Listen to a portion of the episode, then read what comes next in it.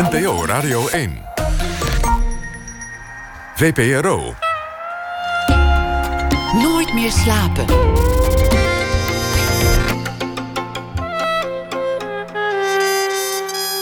Met Pieter van der Wielen. Goedenacht en welkom bij Nooit meer slapen. Treinvuur Dageraad is de titel van het nieuwe album van Spinvis. Zanger, muzikant met dichterlijke vrijheden. Het is een wonderlijk effect. Drie woorden die niks met elkaar van doen hebben. Je zet ze op een rij. trein, vuur, dageraad. En je hebt een verhaal, je hebt een beeld. Spinvis die is hier en hij zal ook in de studio zingen. Dat allemaal na ene. F. Starik, zelf benoemd nachtpredikant voor dit programma, schrijft de Koningsdag van zich af. En het resultaat hoort u ook na ene. Maar we beginnen met Noemdam. Veel zou, zou, het over haar kunnen gaan, dit boek. Het zou eigenlijk een boek over haarzelf kunnen zijn. De hoofdpersoon heet bijvoorbeeld ook Noem, om maar eens wat te noemen. Hoofdpersoon is ook kind van Vietnamese bootvluchtelingen.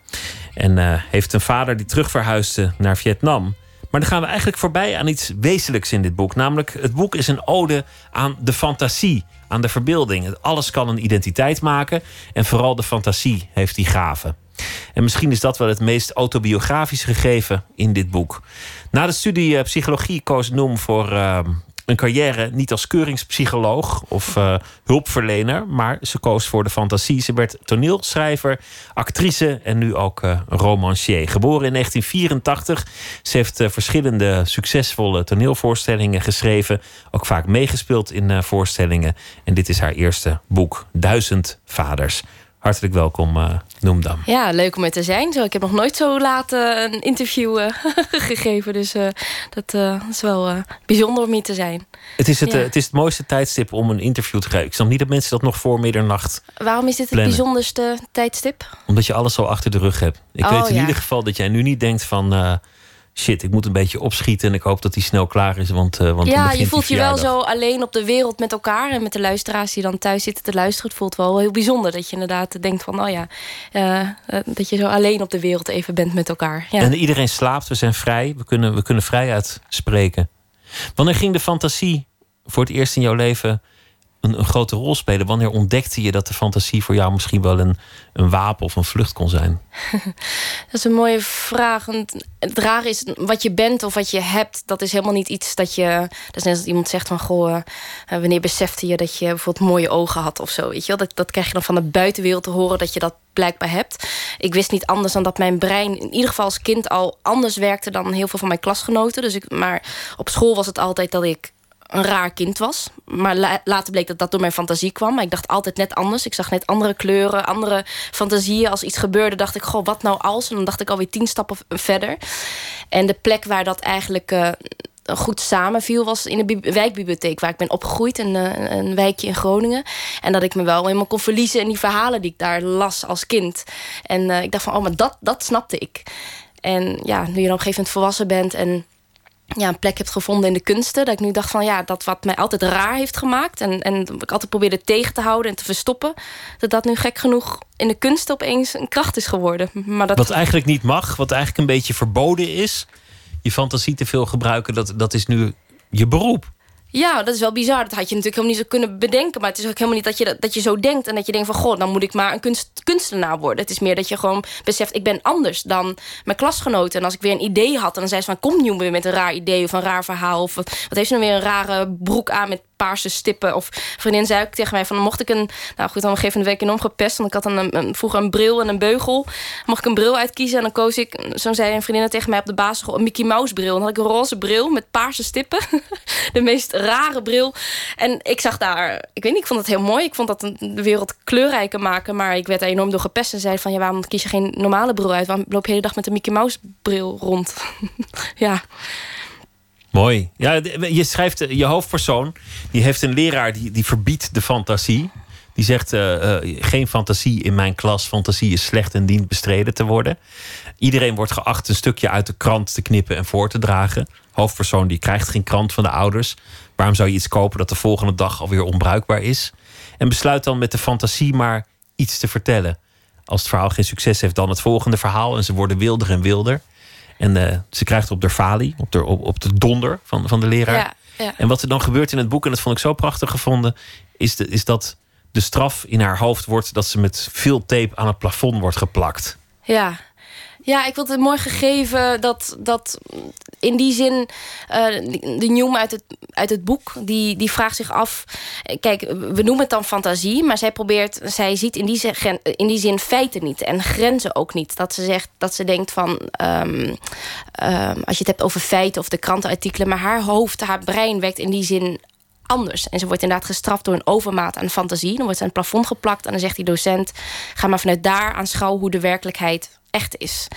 En dat is eigenlijk ook een soort parallel, ook in deze tijden, dat je soms hoort van goh, de kunsten is dat niet een overbodig iets. Weet je, dat is het eerste wat bezuinigd wordt. Uh, maar ik denk ook dat moet je eens een land voorstellen waarin er, ja, waarin er geen kunst is, of literatuur, of schilderijen, of poëzie, of dat de overheid alleen één soort kunst uh, toelaat. Wat voor een grauw, een geel en, en angstaanjagend land het dan wordt. En dat heb ik eigenlijk geprobeerd op die manier uh, neer te zetten. En dat zij eigenlijk ook fantaseert over... goh, wat nou als mijn leven zo zo is gelopen? Wat nou als mijn vader die en die is geweest? En dat is eigenlijk iets waarmee je... Um, daarmee je identiteit ook kan loslaten. Als je de fantasie toelaat, hoe je leven ook had kunnen verlopen... dan een rigide iets van dit ben ik en dit is mijn vader en dit is mijn land. Het is vaak niet, uh, niet iets dat, dat breed gedragen geaccepteerd is als een oplossing voor problemen. De fantasie. Dat, dat geldt als er voor wegvluchten, wegduiken, wegdromen. Dat, dat is allemaal slecht. Je moet de werkelijkheid onder ogen zien, realistisch zijn. Ja, volgens het is, mij heb je het is geen breed gedragen gedachte dat fantasie een, een, een mooi alternatief kan zijn. Ja, ik denk ook, maar het ligt ook aan welke manier. Want volgens mij in de psychiatrie of in de psychologie heb je ook de, uit mijn hoofd, de dissociatieve stoornis. Dat als iets zo heftig wordt, dat je dan uit de realiteit onttrekt om dan ja, daarvan te, uh, om daar niet meer in de realiteit te staan. En ik denk dat dit wel iets anders is. Want ik denk dat juist in de verbeelding en in de in de ultieme fantasie proberen uiteindelijk, tenminste, dat, zo heb ik het ervaren in mijn leven, de dichters of de schrijvers hebben geprobeerd een antwoord te vinden.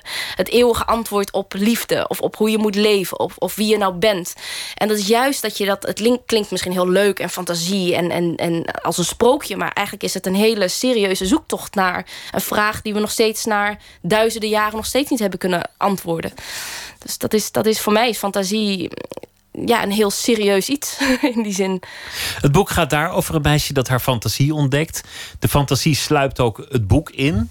Bijna op, op een manier zoals, zoals uh, Marques dat deed in 100 jaar eenzaamheid. Dat het, dat het soms magisch wordt. Het gaat ook over de kunst. Iemand die, die zoekt naar een identiteit, naar, naar houvast in het leven, naar normaliteit. En die, die dat uiteindelijk ook voor een deel vindt in schilderijen bijvoorbeeld. Ja, ik had zelf. Um in het, uh, op een gegeven moment had ik op ik had ik had altijd wel was ik naar bijvoorbeeld verhalen uh, getrokken of uh, toneel, maar ik had het zelf weinig met bijvoorbeeld klassieke muziek of met schilderkunst. En dat ik een paar jaar geleden in het Stedelijk Museum was en daar zag ik een tentoonstelling van Matisse. En dan zag ik dat enorme werk. Ik weet niet of je dat toen gezien hebt uh, in het Stedelijk Museum. Dat enorme werk, de Pakiet en de Zeemermin. En eigenlijk zag je, die tentoonstelling was heel goed uh, uiteengezet. Waarbij hij zijn reis volgde. Dat hij ja, in het begin ook maar wat deed. En door de grote schilders te imiteren ontwikkelde hij zich. Hij deed op een gegeven moment de stippen van dit en de Van Gogh van dat. En de lijnen van Picasso. En je zag dat hij alle kanten op schoot. En uiteindelijk, naarmate hij ouder werd, maakte hij die knipsels. Die kleurige knipsels. En dat mensen tegen hem zeiden van... Ja, maar heb je al dat talent, heb je al die technieken in huis... En dan ga je opeens kinderachtig knipselen. Maar dat hij zei van ja, maar dit is wat ik wil maken. En toen hij op het einde van zijn leven aan zijn bed gekluisterd was en ziek was, zei hij: Maar met die knipsels kan ik wel mijn eigen tuin creëren. Dus hij kon niet meer naar buiten, maar hij kon wel zijn eigen tuin creëren. Waarmee hij in zijn hoofd, in zijn fantasie wel naar buiten kon.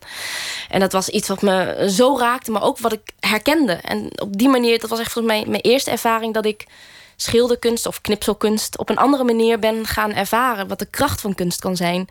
Dat het daar waar het onmogelijk is, een onmogelijke situatie, dat je toch ja, de mogelijkheden kan creëren.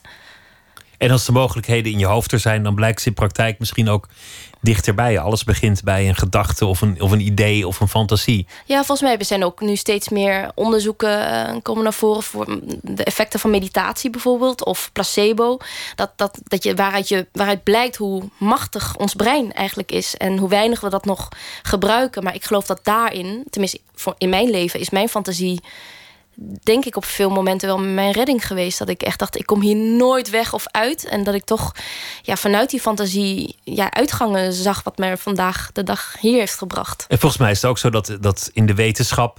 de fantasie altijd de werkelijkheid vooruit is gesneld. Dat de kunst er altijd al eerder was...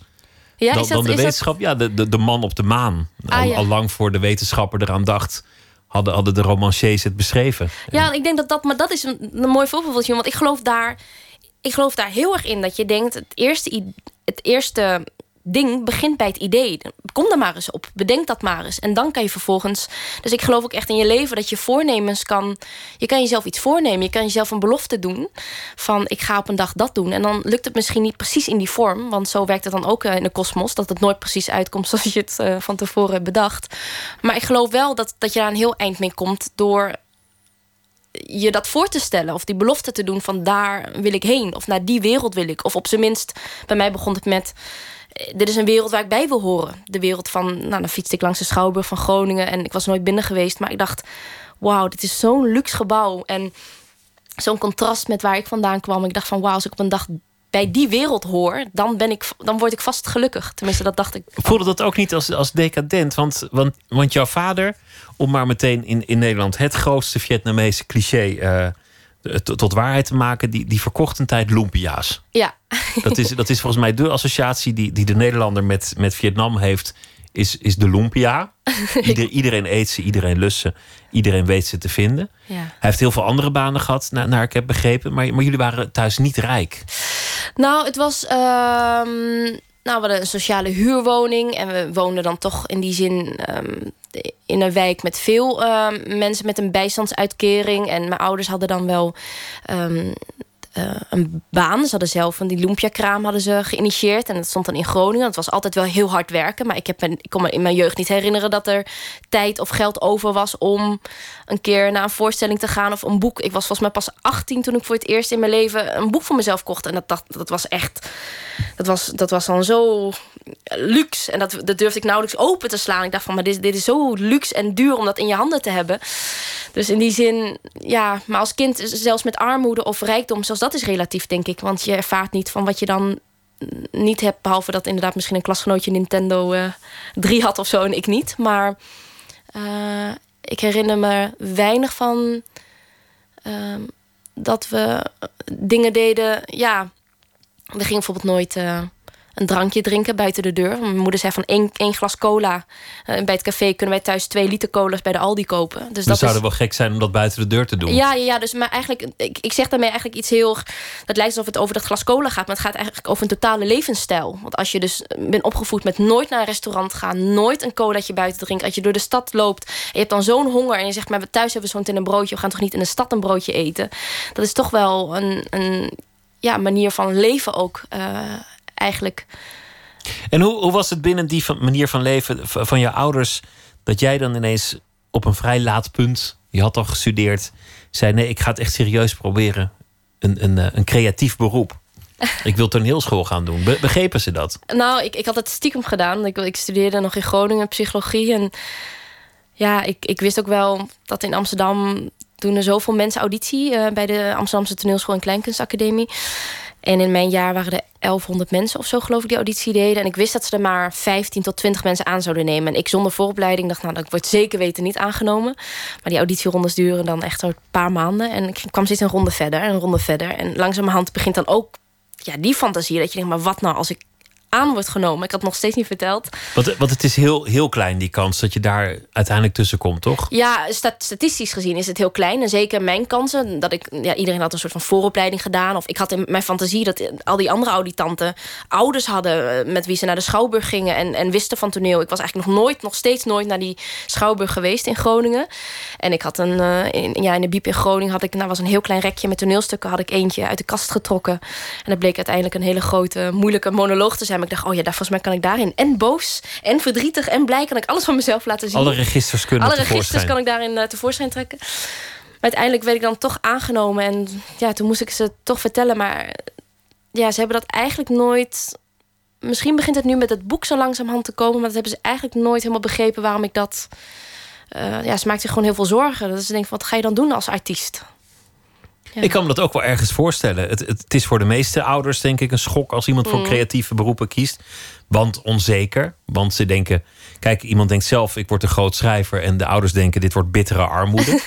ja, dus in die zin is het echt niet cultuurgerelateerd, denk ik. Ik denk dat elke ouder in eerste instantie wel denkt van... goh, ga je naar de kunstacademie of de foto, uh, fotoacademie... weet je wel zeker, zeker dat je dat wil gaan doen.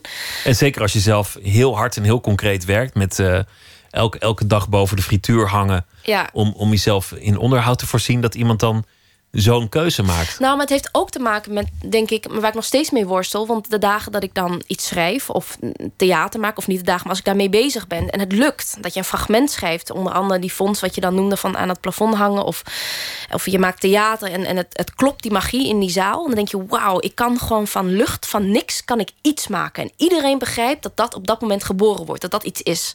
Maar er zijn ook dagen dat je gewoon depressief thuis zit en dat het niet lukt. En dat je denkt van, maar ik heb, ik heb helemaal niks. Ik heb alleen maar lucht. En ik verzin dat dat iets is.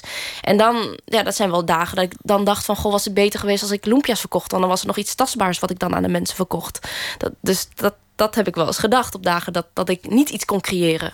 En, en de psychologie, welk beeld, welk beeld had je daarbij op een zeker ogenblik? Toen je dacht, oké, ik, ik, ik kan dit afmaken. Ik ben deze weg ingeslagen. Ik kan, ik kan vooruit en dan uh, nou ja, psycholoog worden... in wat voor hoedanigheid ook. Wat, wat voor beeld kreeg je ervan toen je dacht ik doe het toch niet?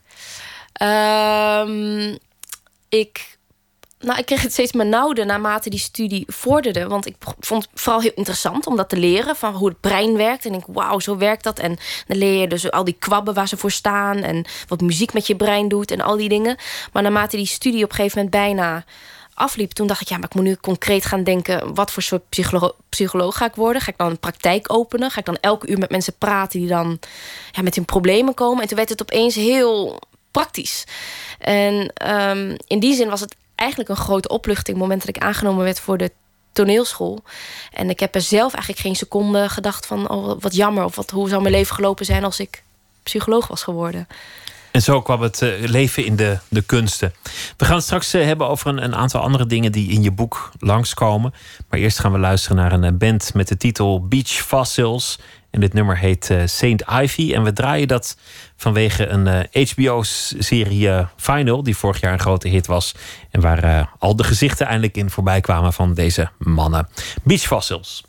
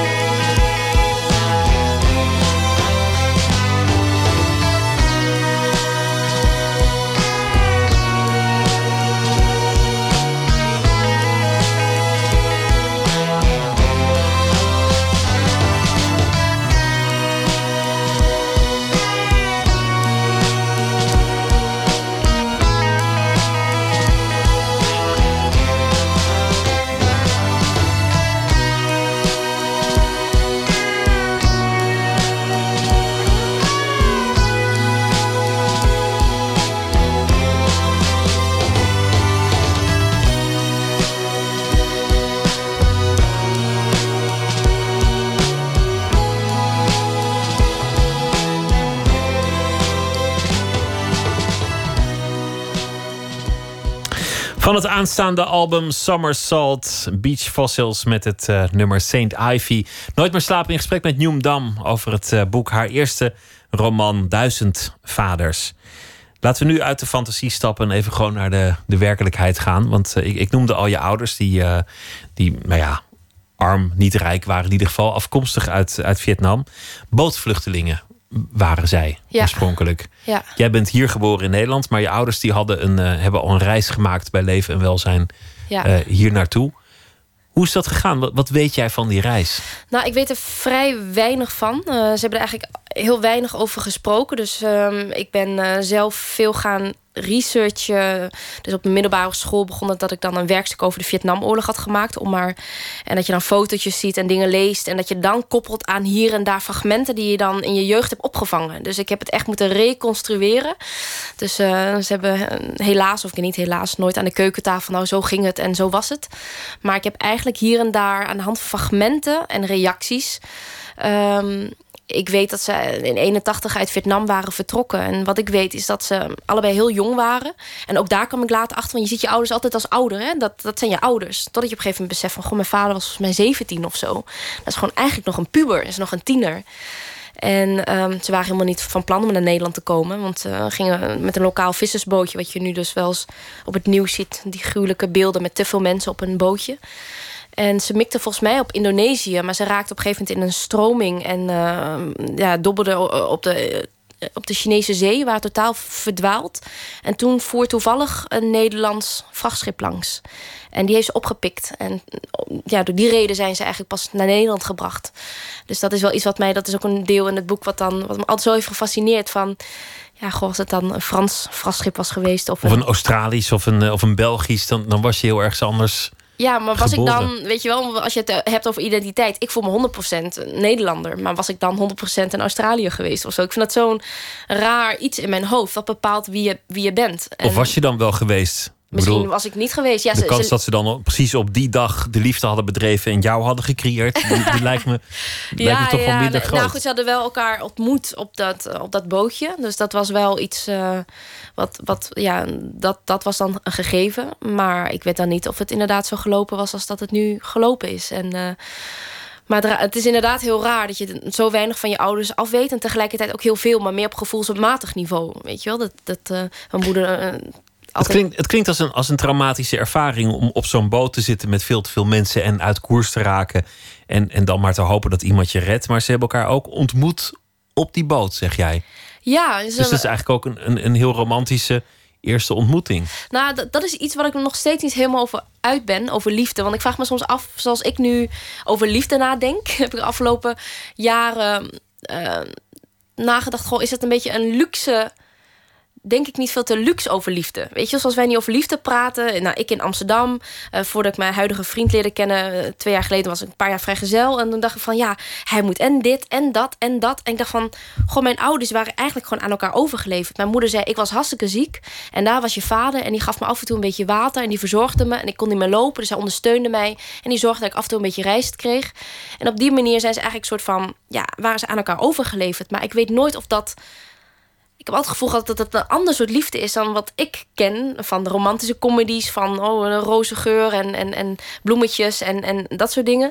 Dus ja, dus er is blijkbaar ook een ander soort liefde. Dat je denkt van goh, die vertrouw ik. En uh, laten we maar bij elkaar zijn, altijd beter dan alleen. En dat je in de loop van de jaren van elkaar gaat houden. Het grote verschil met Amsterdam is dat, dat het aanbod in ieder geval beperkter is. Ik bedoel, het is niet dat je op een vluchtelingenboot denkt... ik ga eerst nog even kijken wie er nog meer... Ja, ja, ja dat heeft ook mee te maken. Vandaar dat ik dat luxe probleem dan dat, toch, dat we toch leven van... goh, even verder kijken. Of nou, ik weet nog niet zeker of dit het is. En uh, hoe vaak je verhalen hoort van... nou, ik ben nog niet klaar om te settelen, we kijken nog wel even. Maar ja, op het moment dat de situatie zo benard is... en dat je dan inderdaad met, met 60 mensen op zo'n bootje zit... en uh, nou, de leeftijdscategorieën soort van... op een gegeven moment wordt het ook een soort van allemaal uitgekristalliseerd... wat je kansen daarin zijn. Dus uh, ik denk dat dat zeker ermee te maken heeft. Ja. Ze vluchten voor oorlog, ze komen op zo'n boot. Uh, uh, ze maken die reis mee, die, die, die nou ja, vol ontberingen zit. Maar jullie spraken er weinig over, zei je net. Eigenlijk, eigenlijk heb je zelf research moeten doen... en het, en het niet echt van je ouders gekregen... behalve in, in, in Flarden.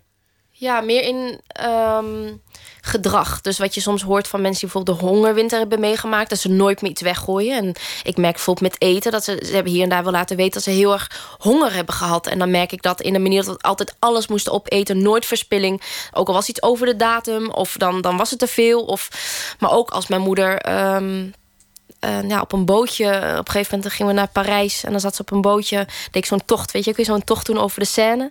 En ik dacht van, oh, mooi. En dan doen we dat s'avonds. Dan zie je al die lichtjes. Ga je langs het museum. Maar zij raakte totaal in paniek. En ze zei van, oh, dit doet me zo denken aan die overtocht. Het water. En ik wil, ik wil eraf. Maar dat zijn dus dat soort fragmenten... dat ik aan de hand van die dat werkstuk van Vietnam. En dat dan koppelde aan de reacties van mijn ouders op bijvoorbeeld eten of angst voor water. En dat ik dat eigenlijk aan elkaar koppelde. En, en ja, daar heb ik een eigen verhaal van gemaakt hoe het dan zou. Ja, hoe het geweest zou kunnen zijn. Maar het fijne weet ik er niet van. Je groeide op, je werd geboren in Nederland en je groeide op in, in, in Groningen, in, in, een, in een stadje dat Bijem heet. Uh, een buitenwijk van Groningen is dat, ja. Ja, ja. en uh, nou ja, dat heet dan hier, heb je een naam die, die, die erop lijkt ja. in, in je stad? Ja, in het boek heet het Bijehem. Bijehem, een soort, een soort fantasie. Eh, naam is dat? Ja, ja, want ik, ben, ik wilde heel graag. Ik wilde sowieso bij hem als vertrekpunt gebruiken. Niet zozeer de wijk zelf, maar het gevoel wat ik had als kind. Dat ik dacht, je kent toch als je kind bent, heb je geen gevoel voor tijd. Dan is het misschien negen uur s avonds, maar je hebt het gevoel dat het midden in de nacht is. Of dat je het gevoel hebt dat als je in een trein zit naar nou, een dorpje verderop, dat je gevoel hebt dat, je, dat het einde van de wereld is. Dus een besef van tijd en plaats is heel relatief. En ik had heel het gevoel dat ik als kind vast zat in dat wijkje. Dat ik voor eeuwig gedoemd was om als dochter van bootvluchtelingen, dochter van lumpia-verkopers, hier ook in de toekomst lumpia's moest gaan verkopen. En dat gegeven ben ik dat gaan researchen. En het bleek dus dat, uh, nou, voordat Nederland Nederland was, honderden jaren voor Christus, dat de, nou, toen de mensen nog rondtrokken, dat de mensen die zich uh, dat de eerste rondtrekkende mensen zich hadden gevestigd op een plek en het heette Bijenhem. En daar, was, daar lag de grond net iets hoger en dat was droog en er was een wierde. En dat is nu Bijem, dus die wierde ligt er nog steeds. Het is allemaal omheen gebouwd. En dat vond ik zo magisch gegeven als je het hebt over dat grenzen wegvallen. Of het nou hier of daar is, toen of nu. dacht ik, volgens mij moet ik dat, dat gegeven, die plek Bijenhem noemen.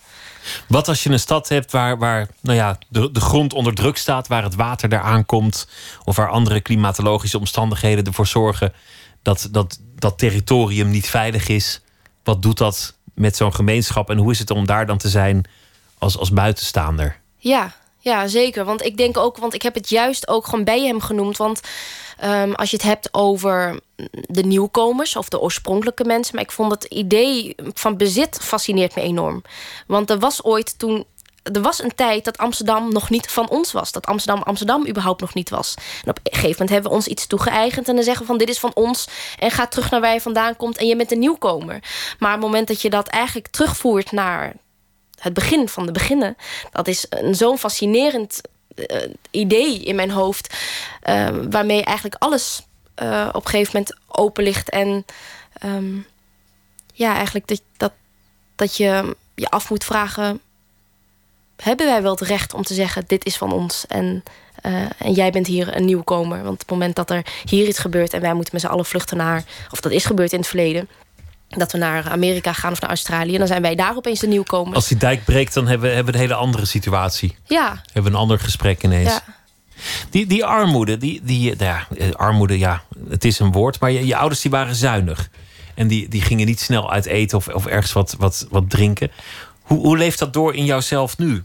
Zou jij gemakkelijk in, in een restaurant de duurste fles champagne uh, bestellen? Als, als je een meevallertje hebt gehad. Dat je denkt, ah, het is de duurste fles, maar fuck nou, it, dat heb ik wel echt moeten leren. Maar ik denk dat dat voor mij niet, niet anders is dan andere, andere mensen die met die het bewustzijn van geld en bezit zijn opgegroeid. Ik voelde me, ik voel me nog altijd heel schuldig als ik, nou, als ik bijvoorbeeld een taxi neem uit nood, omdat ik s'nachts niet meer met de fiets terug kan. Of als ik inderdaad, um, ik weet nog heel goed dat wij, andere kinderen gingen misschien eh, naar de Efteling als uitje, maar wij gingen dan altijd naar de Eemshaven aan de Noordzee. Dan moesten we allemaal onze badpak aantrekken en mijn vader zijn zwembroek. En dan gingen we altijd alikruiken uh, verzamelen en oesters loswrikken van de palen.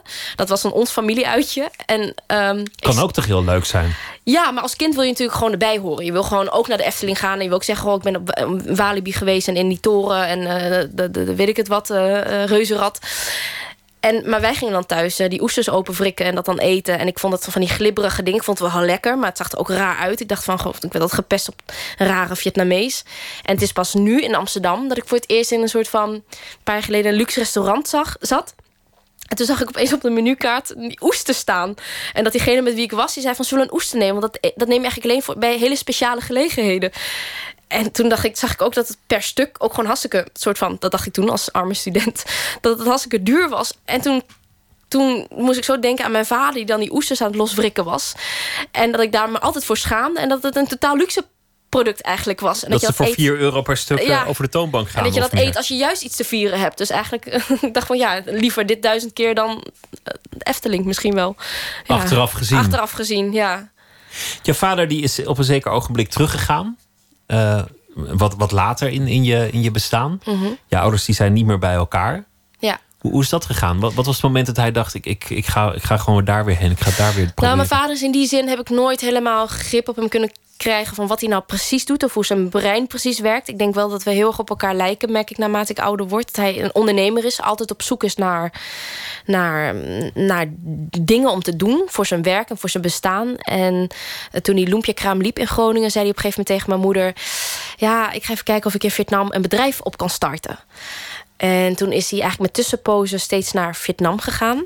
En dan was hij een paar maanden daar en dan was hij een paar maanden hier. Dus in mijn jeugd wist ik alleen dat mijn vader af en toe weg was en dan kwam hij weer.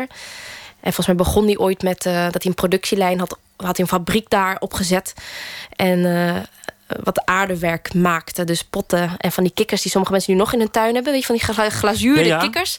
Die de, die de indringers wegkwaken fictief dan. Ja, ja precies. Ja. En die dingen. En dat verkocht hij dan hier aan alleen bakken en aan de blokken en die dingen. En op een gegeven moment stond ons huis helemaal vol met kikkers en met potten en met dingen. Die probeerde hij die niet te verkopen.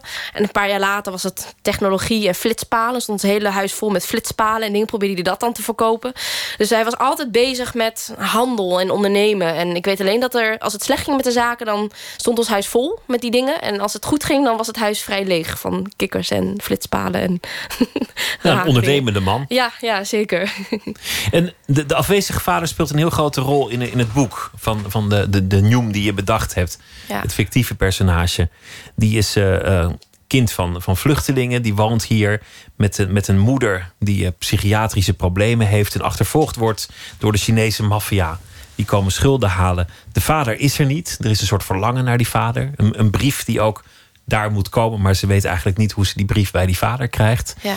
En, en uh, alles is in gevaar. Het bezit is in gevaar, het huis is in gevaar. En ze weet eigenlijk niet tot wie ze zich moet richten voor wat nog normaal is. Wie is er nou eigenlijk gek?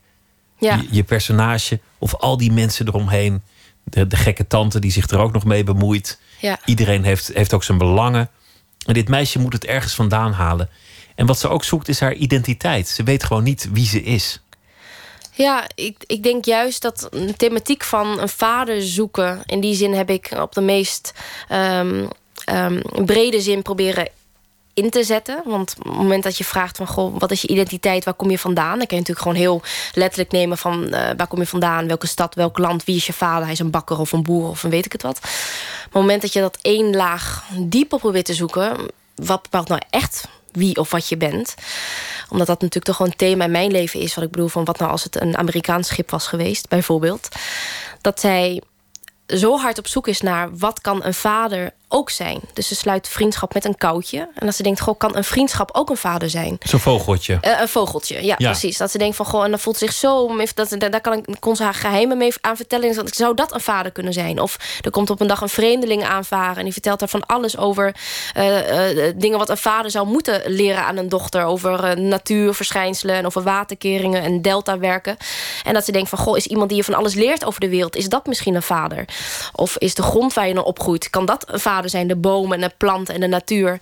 Dus in die zin probeert ze eigenlijk ja, tot, tot op het bot af eh, om zich heen te grijpen van wat kan een vader zijn. En dan zie je ook dat daar een personage in zit die daar misbruik van maken. En dat het dan ook mis kan lopen op het moment dat je te veel overleeft het eigenlijk aan de zoektocht naar mm, wat een vader is of wie je bent. En met een vader ook een identiteit. Dat hangt samen. Ja, dat heb ik eigenlijk zo geprobeerd neer te zetten. Dus vader op het meest anekdotische, letterlijk niveau... van wie is dan je vader? Maar ik probeer toch Njoem neer te zetten... dat Njoem uit het boek um, die de wereld probeert te begrijpen. En door middel van een zoektocht naar haar vader... probeert ze de wereld te begrijpen vanuit een onmogelijke situatie eigenlijk.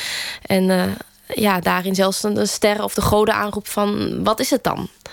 Vind je dat mensen een te beperkt beeld hebben... van wat een identiteit is en kan zijn? Nou, ik denk...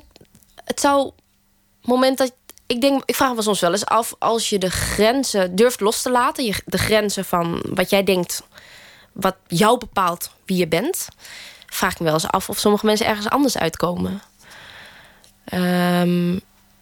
Het is een beetje hetzelfde als wat je zei over denken dat je nooit meer weg zult komen uit de plek waar je opgroeit. Dat dit het voor altijd zal zijn. Ja, ik denk dat vrij. Als je toch kijkt naar waar ik vandaan kom, was het eigenlijk als je kijkt is het ergens totaal vanzelfsprekend dat ik in de kunsten ben terechtgekomen. Maar eigenlijk ook totaal on. Uh, waarschijnlijk dat ik hier ben terechtgekomen. Dus ik denk, als ik die grenzen niet heb geprobeerd weg te vagen in mijn eigen hoofd, geloof ik wel echt dat ik daar nooit weg, weg was gekomen. Uh, en dan had ik dat mij laten bepalen wie ik ben. Terwijl ik nu zelf het gevoel heb dat ik kan bepalen wie ik ben. Juist omdat je soms moet overleven aan de grillen van het leven, in die zin. En het is namelijk heel. Het is heel makkelijk om je toch door je angsten misschien te laten leiden van... dit ken ik en laat ik dit maar doen. Want dit is nou eenmaal wat mijn vader doet. Of dit is wat ik ben. Of zo zit het nou eenmaal. Maar niks zit nou eenmaal zo. Want ook dat is ooit bedacht of gezetteld door een situatie. Het begint met fantasie. Ook dat, het proces van die, die fictieve muren omverwerpen... en je niet laten binden door wat nou eenmaal zo is... dat begint met fantasie. Ja, ik denk het wel. Ik denk dat juist... Ehm, moment dat je die fantasie niet toelaat... en we gaan allemaal als grijze muizen allemaal achter elkaar... dan gebeuren in mijn hoofd de engste dingen. En juist wanneer je de individueel je fantasie toelaat... dan kan je juist voor jezelf nagaan van... hey, is het waar ik moet zijn? Is het waar ik achter sta? Is het waar ik op moet stemmen? Is het wie ik wil zijn? Is het wat ik moet lezen? En eh, dan, dan ja, de fantasie bepaalt juist dat jij jij wordt... en daardoor voor jezelf gaat denken. We gaan luisteren naar um, Spoon. En dat is een Amerikaanse band. En dit nummer heet uh, I Ain't the One.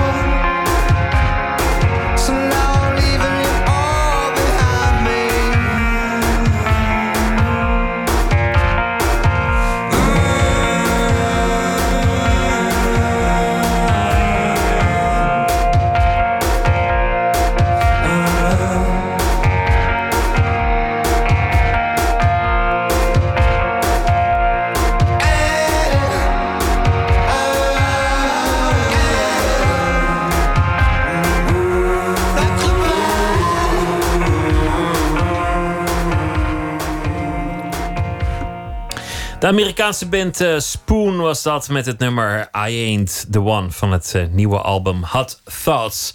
Noemdam zit tegenover mij. Duizend Vaders heet het uh, boek. We hebben het gehad over de fantasie. Het moment dat de fantasie in je leven komt. Je zei fantasie is eigenlijk ook een manier om, om het leven vorm te geven. Om, om weg te komen van waar je bent. En misschien ook een alternatief. En we hebben het gehad over je, je ouders. Die allebei hierheen gevlucht zijn. Allemaal elementen die terugkomen in dit boek die je hebt gebruikt. Je hebt jezelf eigenlijk helemaal uitgevrongen en binnenste buiten gekeerd. En, allerlei aspecten op verschillende plekken weer neer laten komen. En zo een, een heel nieuwe wereld uh, geschapen. Voorheen was je vooral toneelschrijver. En je, je hebt uh, onder meer een, uh, een voorstelling gemaakt, Zonsondergang, Zonsopgang. Of andersom eigenlijk. Zonsopgang, Zonsondergang, ja. Zonsopgang, Zonsondergang. Dat, dat ook gaat over, ja, wat is nou eigenlijk dat leven? Wat heb je er nou eigenlijk van gemaakt? Ja, ja ik, had, ik, had, ik maakte zonsopgang uh, niet alleen als schrijver, maar ook ik speelde daar ook in, dus als theatermaker. En ik heb die voorstelling gemaakt voor Oerol, voor Terschelling. En het was eigenlijk een periode dat ik, uh, voor, ik... Ik speelde in een dansvoorstelling na mijn afstuderen. En denk je, wauw, ik ben afgestudeerd. Ik ga actrice worden, ik ga de wereld. En op een gegeven moment, na drie maanden repetitie... kreeg ik een hernia. Zat ik thuis, moest ik opeens in de ziektewet. En nou, ziektewet en ziekte bestaat niet in de kunsten. Dat is... En ik raakte daar zo van slag. Ik dacht van, wauw, ik, ik droomde daarvan. En alsof de goden dan tegen me zeiden van... ja, maar denk maar niet dat dit leven... dat het zo makkelijk gaat dat je nu in de kunsten bent terechtgekomen. En toen ben ik allemaal mensen gaan interviewen. Nog helemaal niet met het idee om daar voor uh, over te maken. Tussen de 50 en 60. En ik vroeg hen, toen je mijn leeftijd had, toen je 27 was, wat, was toen, wat waren toen je dromen? Wat verwachtte je van het leven? En ben je dan nu op die plek uitgekomen, wat je toen dacht? En het was uh, best wel deprimerend. Want niemand was bijna van de mensen die ik sprak terechtgekomen op de plekken van ze wilden dat ze terecht waren gekomen. Het was, uh, ik werd mijn neus op de feiten gedrukt. En ik hoopte antwoorden, te krijgen. Maar ik werd er alleen maar ja, nog onwijzer van. Um, ik heb toen op de Schelling de voorstelling een tweeluik gemaakt... waarbij mensen dan om vier uur ochtends naar de dijk konden gaan... tijdens zonsopgang. En het tweede gedeelte van uh, de voorstelling was aan de andere kant van het eiland. Daar gaat de zon onder op het strand om uh, half elf s'avonds. En het was dan toch een hele dag. Dus ik heb in mijn leven twintig zonsopgangen en ondergangen achter elkaar gezien. Wat ook heel, heel bijzonder is. Dat maak je ook nooit mee in je leven. Tenminste, ik, maar ik heb dat nooit, nooit eerder meegemaakt. Maar eigenlijk daarmee de zoektocht van... Um, um, ja, waarin je eigen verantwoordelijkheid ligt om je dromen te leven in je leven. Leef je maar gewoon je leven, laat je het gebeuren... of heb je daar zelf nog enigszins vat op?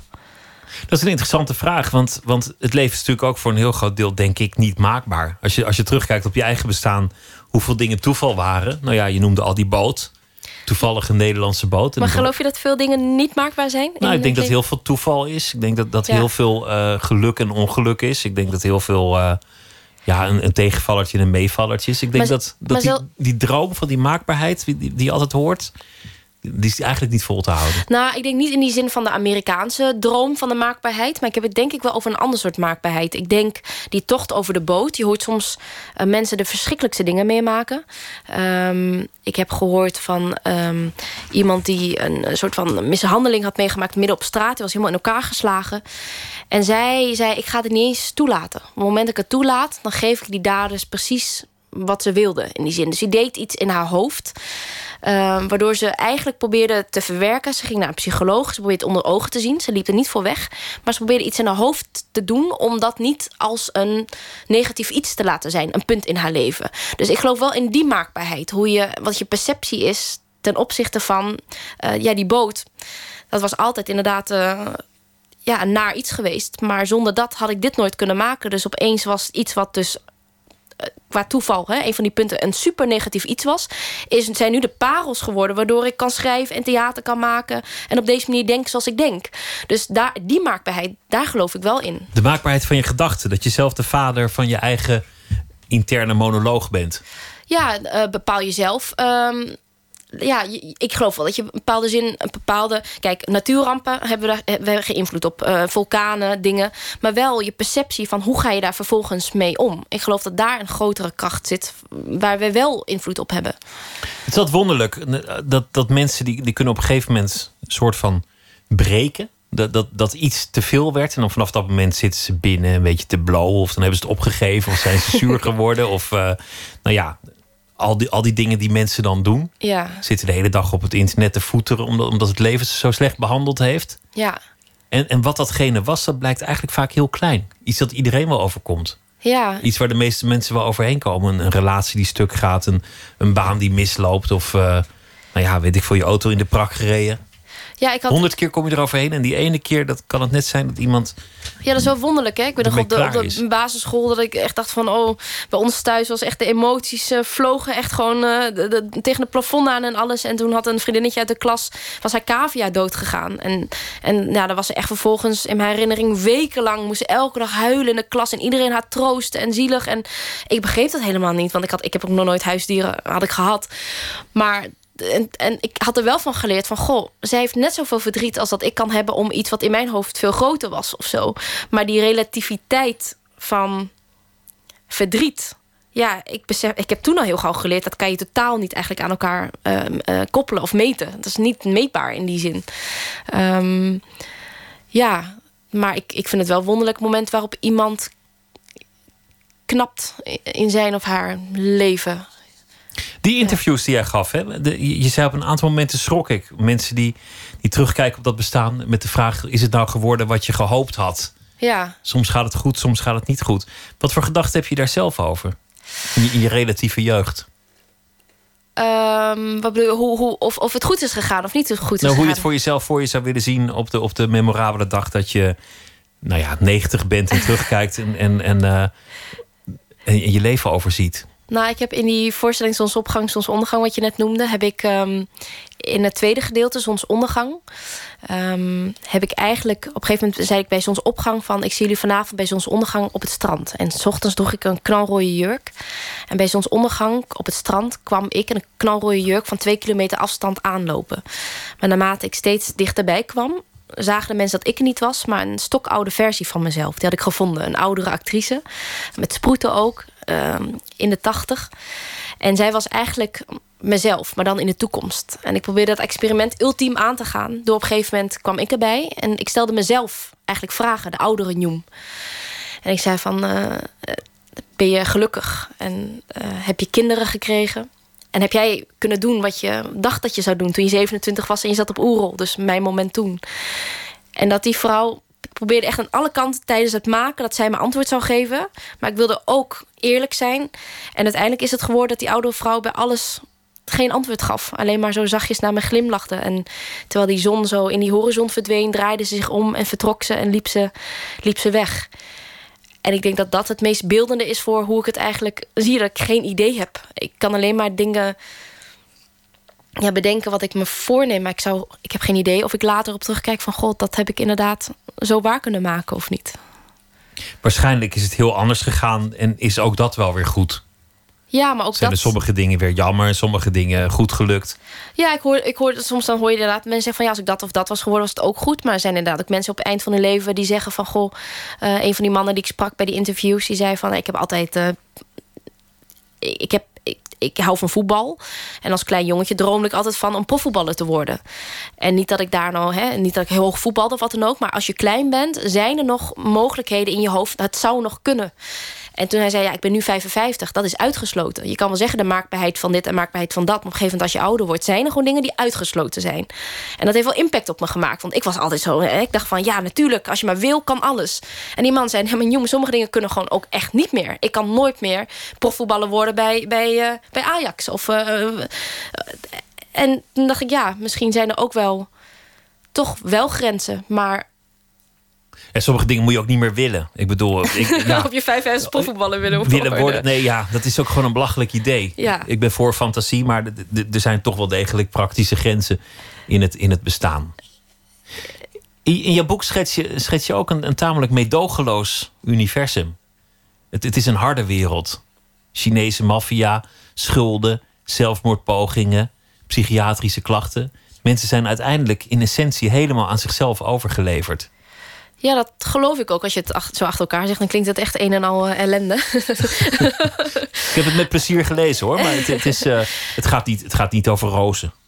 nee, maar dat is ook wel iets wat ik geloof. Want ik geloof wel dat het leven en het bestaan is zeker niet altijd makkelijk. En ik heb het ook ervaren.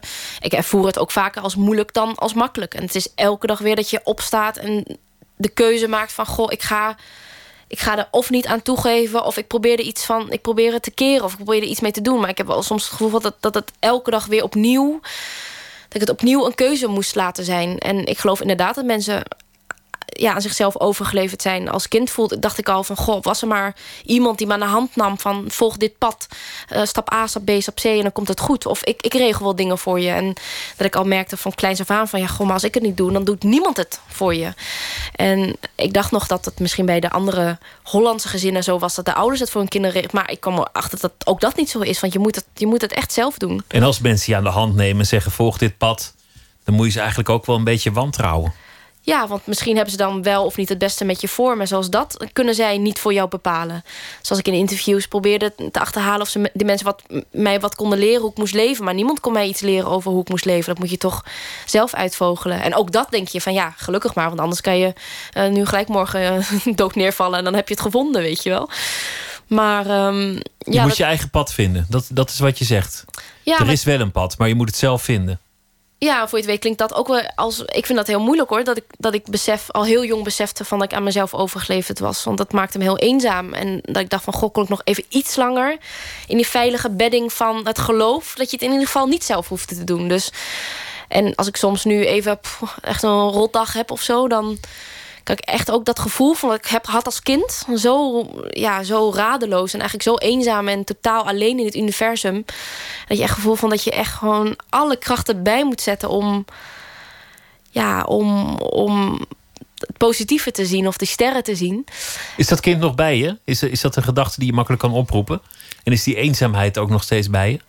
Nou, het grappige is dat het, het gaat wel steeds beter... maar ik merk dat er wel een, ja, een gedeelte in mijn hart zit... waarvan ik soms voel van, goh... heel soms dan word ik opeens weer zo triest... en dan denk ik weer zo aan die kleine njoem. Ik dacht van, oh ja, zo voelde zij zich totaal hulpeloos. Maar dat je nu ook beseft van, ik ben nu niet meer... als kind ben je letterlijk overgeleefd aan je ouders... en je kan nog niet zelf koken, je kan nog niet zelf... en dan moet ik echt tegen mezelf zeggen... Njoem, je bent nu volwassen, je kan wel zelf koken... je kan het allemaal zelf. Het is die herinnering, maar het is niet waar. Het is gewoon niet waar. Maar dat, dat, ja, dat, dat, vooral tijdens het schrijven van dit boek... kwam dat kleine meisje af en toe wel zo... eh, bijna bij me. Dat ik zeg van, goh, ik hoop dat ik je een soort van een stem kan geven. Ja. Je hebt heel veel in dit boek gestopt. Je hebt, je hebt, je hebt, je hebt eigenlijk alles in jouw leven, maar ook alles, alles om je heen... Op, op allerlei andere manieren in dit boek gestopt. En dat voorzien van, van fantasie. Wat, wat je ook een soort macht geeft. Je kunt, het, je kunt het kneden. Je kunt het alle kanten opsturen die je zelf wil. Je kunt dat, dat meisje dat streng wordt toegesproken door de leraar... vanwege te veel fantasie gewoon lekker met tape aan het plafond plakken. Als ze daar zin in heeft. Nou, Dat, dat heeft, ook heeft ook een soort overwinning in zich. Wat grappig dat je het zo zegt. Ja, het grappige is als je eenmaal begint te schrijven... is het niet dat je... Je moet van alle personages, ook de personage die je haat... daar moet je eigenlijk net zoveel van houden ook. Want het plot dwingt op een gegeven moment ook iets af. Dus op een gegeven moment kan ik wel alleen vanuit Njom iets schrijven... maar die leraar die haar misschien ten onrechte aan het plafond hangt... die heeft ook een stem. En die moet ik ook net zo serieus nemen als die Njom. Ik kan niet alleen maar die overwinnelijke Njom neerzetten... en die iedereen met een zwaard en de wereld, weet je wel... eh, strijdbaar tegemoet gaat. Om die stemmen, en die, die hebben ook hun eigen krachten. En dat, dat, dat, op een gegeven moment drukte dat zo ook op dat personage. En het lijkt alsof het makkelijk is dat je alles kan doen... maar dat maakt het ook juist moeilijk dat alles dat alles juist kan. En ik wilde juist, wat je als kind misschien herinner je dat als kind een personage had en dat je gewoon het boek niet weg wilde leggen als je moeder je riep van oh, kom nou eten. Eh, Dat je niet uit het boek wilde gaan en dat je op het einde van het boek dacht van oh dan moet ik afscheid nemen van die vriend. Het is echt een vriend van je geworden. En toen dacht ik ik wil een personage schrijven waar echt iedereen zou denken dat is een vriend van me geworden. En toen dacht ik ook van ja het is veel makkelijker om een personage neer te zetten die iedereen haat dan die iedereen waar iedereen van houdt.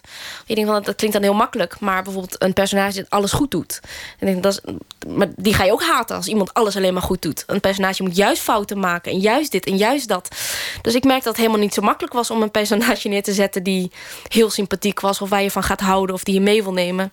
Nee, in mijn jeugd was het, was het kuifje, maar die had gewoon geen eigenschappen. Geen enkele eigenschap. Niks plakte aan de beste man. En waarom was het dan toch je vriend? Ja, dat is eigenlijk een wonder. Ik, eigenlijk had ik ook meer met Hedok, die soap en die, en die, Ja. die, die was lui en die deed dingen verkeerd. Dus eigenlijk een mooier personage. Ja, daar die, die identificeer je dan mee. Want juist een, een kind dan doe je ook dingen fout. Of dan lopen dingen mis. Of dan wil je dat het zo gebeurt, maar dan gebeurt het anders. Het is juist misschien die avontuur of die zoektocht. Dat je dat als kind voelt van... Goh, maar dat herken ik. Dan, eh, ja. Dankjewel dat je wilde komen. Duizend Vaders heet het boek. Nieuwmdam. Dankjewel. Het was me genoegen met je te Dankjewel, praten. helemaal wederzijds. We gaan eh, zo meteen verder met eh, Nooit meer slapen. F. Starik heeft een verhaal bij de voorbije dag. En Spinvis zal zingen en spelen hier in de studio. En eh, vragen beantwoorden in de rubriek Open Kaart. Twitter, het VPRO NMS. We zitten ook op Facebook en u kunt zich abonneren op de podcast via iTunes of de website van de VPRO. VPRO.nl schuine streep Nooit meer slapen aan elkaar.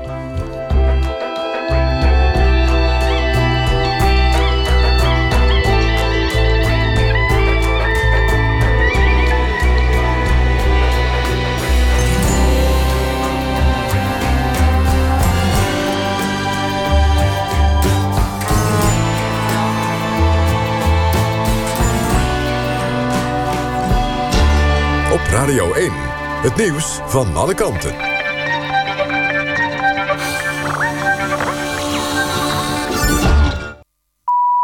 1 uur, Christian Bonenbakker met het NOS Journaal. Nationalistische demonstranten in Macedonië hebben bij het parlementsgebouw tenten neergezet. Ze zeggen dat ze niet van plan zijn te vertrekken. De nationalisten zijn kwaad over de benoeming van een parlementsvoorzitter van Albanese afkomst. De afgelopen avond drongen betogers het parlementsgebouw binnen en mishandelden daar journalisten en politici, onder wie de leider van de Sociaaldemocraten. Die probeert een coalitie te vormen met partijen van etnische Albanese in Macedonië. Ze zijn het erover eens, maar president Ivanov, een conservatief, weigert zijn goedkeuring te geven. De afgelopen jaren werd Macedonië bestuurd door de nationalistische conservatieven. Die wonnen in december opnieuw de verkiezingen, maar konden geen meerderheidscoalitie vormen. Wereldwijd staat de persvrijheid onder druk, zeggen de onderzoeksorganisaties Freedom House en Free Press Unlimited. Vooral in Polen, Turkije en de VS hebben de media het vorig jaar moeilijker gekregen. Er is nog nooit een Amerikaanse president geweest die zoveel minachting heeft voor de pers als Trump, zeggen de organisaties. Volgens hen is er wereldwijd sprake van een sluipende oorlog tegen de journalistiek. Het land met de minste persvrijheid is Eritrea. Het best scoort Noorwegen. Nederland staat op nummer 2. Wel vinden de onderzoekers het zorgelijk dat PVV-leider Wilders... eenzelfde mediastrategie hanteert als president Trump... door de pers te passeren en zijn ideeën vooral via Twitter te verspreiden. De Amerikaanse luchtvaartmaatschappij United Airlines heeft een schikking getroffen met de passagier die begin deze maand hardhandig uit een vliegtuig werd gehaald. Het gebeurde omdat het toestel was overboekt. Volgens zijn advocaten heeft de man een hersenschudding opgelopen en is hij een tand verloren. Wat de schikking inhoudt is niet bekendgemaakt. Het weer, vannacht wat regen, maar die trekt voor de ochtend weer weg. Overdag af en toe zon, maar ook opnieuw buien, mogelijk met hagel. Het wordt 10 tot 12 graden. Dit was het NOS Journaal. NPO Radio 1. VPRO. Nooit meer slapen.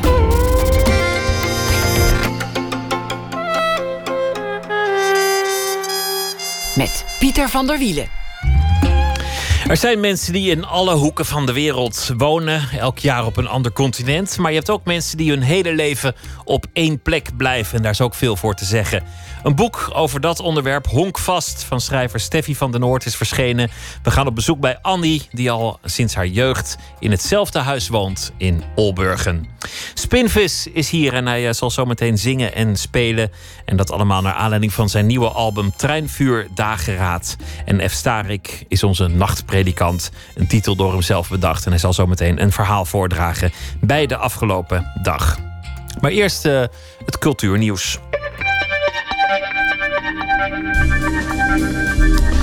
In navolging van Record Store Day is er ook een eh, speciale dag voor de boekwinkels. Komende zaterdag wordt in eh, Nederland de eerste Independent Bookstore Day gehouden.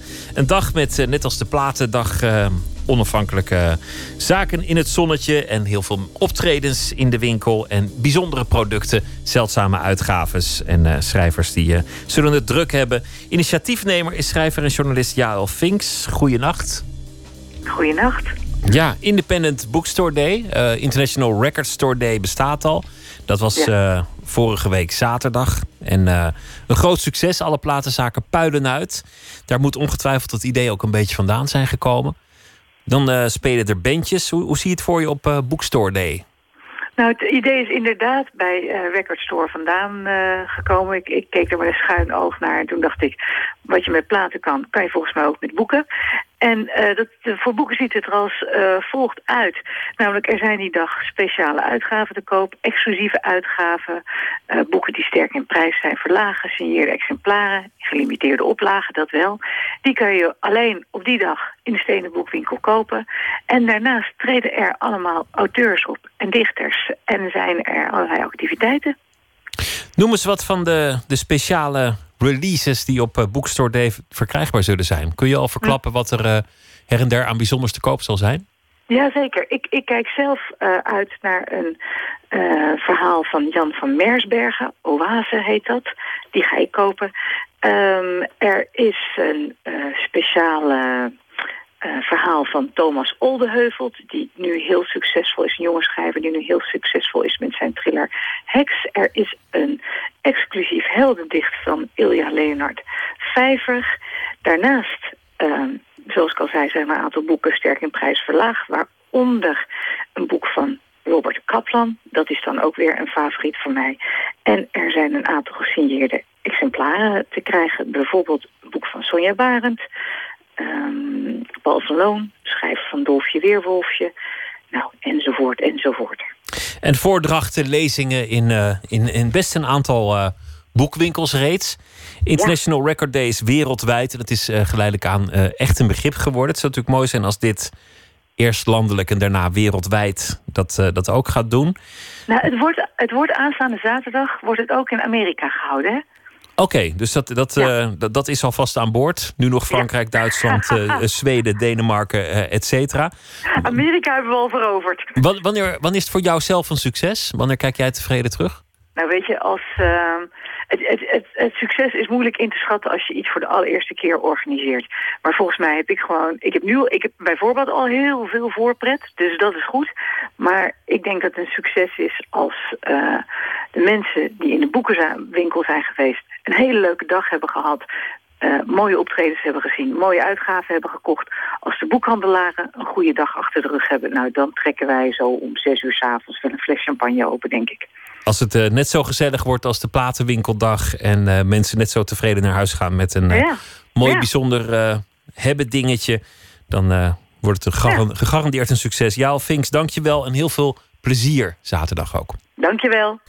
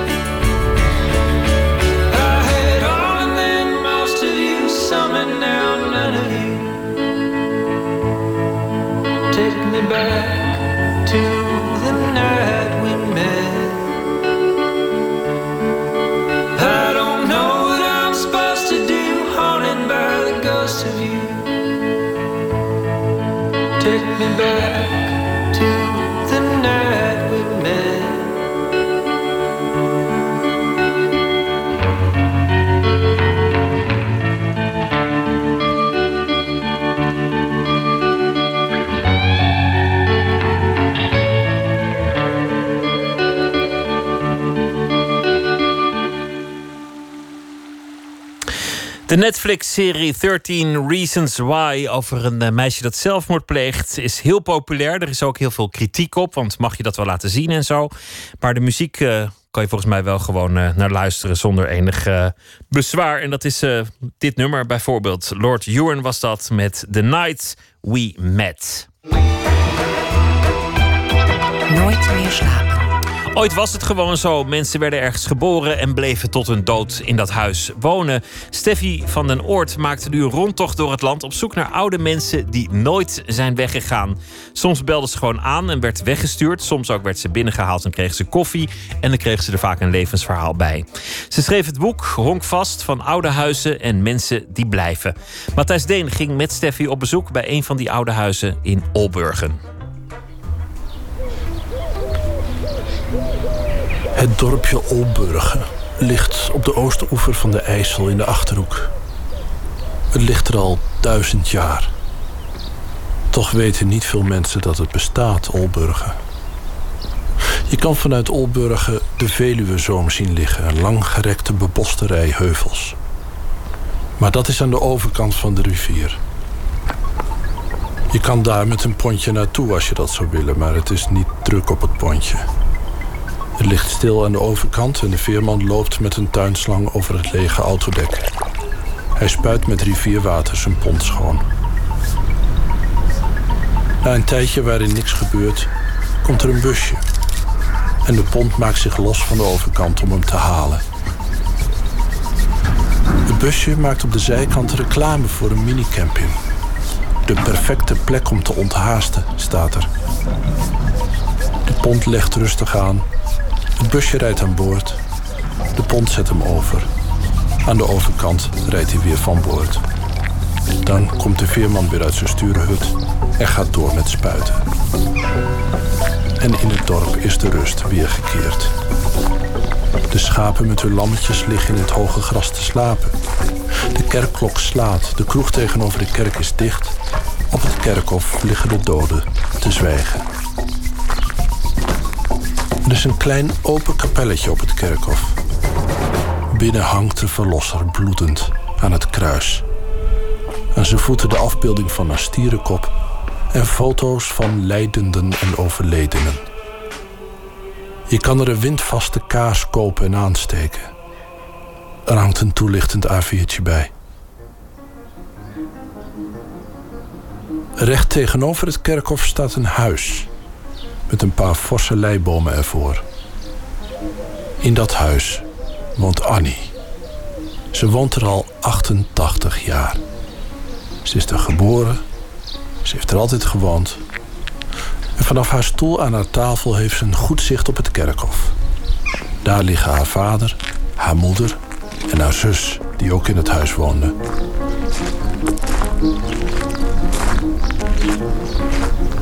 Wat valt jou op? Ja, je hoort de vogels fluiten. Um, rustende schapen naast een oud kerkhof. een vrediger omgeving kun je eigenlijk bijna niet voorstellen. Of wel? En dan een oud huis aan de overkant. Met oude luiken, mooie groen geschilderde luiken. 19e eeuwse pand. En ik weet dus dat daar binnen Annie woont, Annie Gieling. En um, ze heeft uitzicht op die zerk en één zerk in het bijzonder. Van Dora Visser. En ja, ze zegt eigenlijk, ik kan niet doodgaan. Ook al woon ik tegenover het kerkhof. Want eerst moet Dora Visser zalig worden verklaard. Maar het maakt eigenlijk niet uit of ze zalig wordt verklaard. Annie Gieling krijgt steeds meer Dora-vereerders op de koffie. Dus in die zin haalt zij leven uit het kerkhof.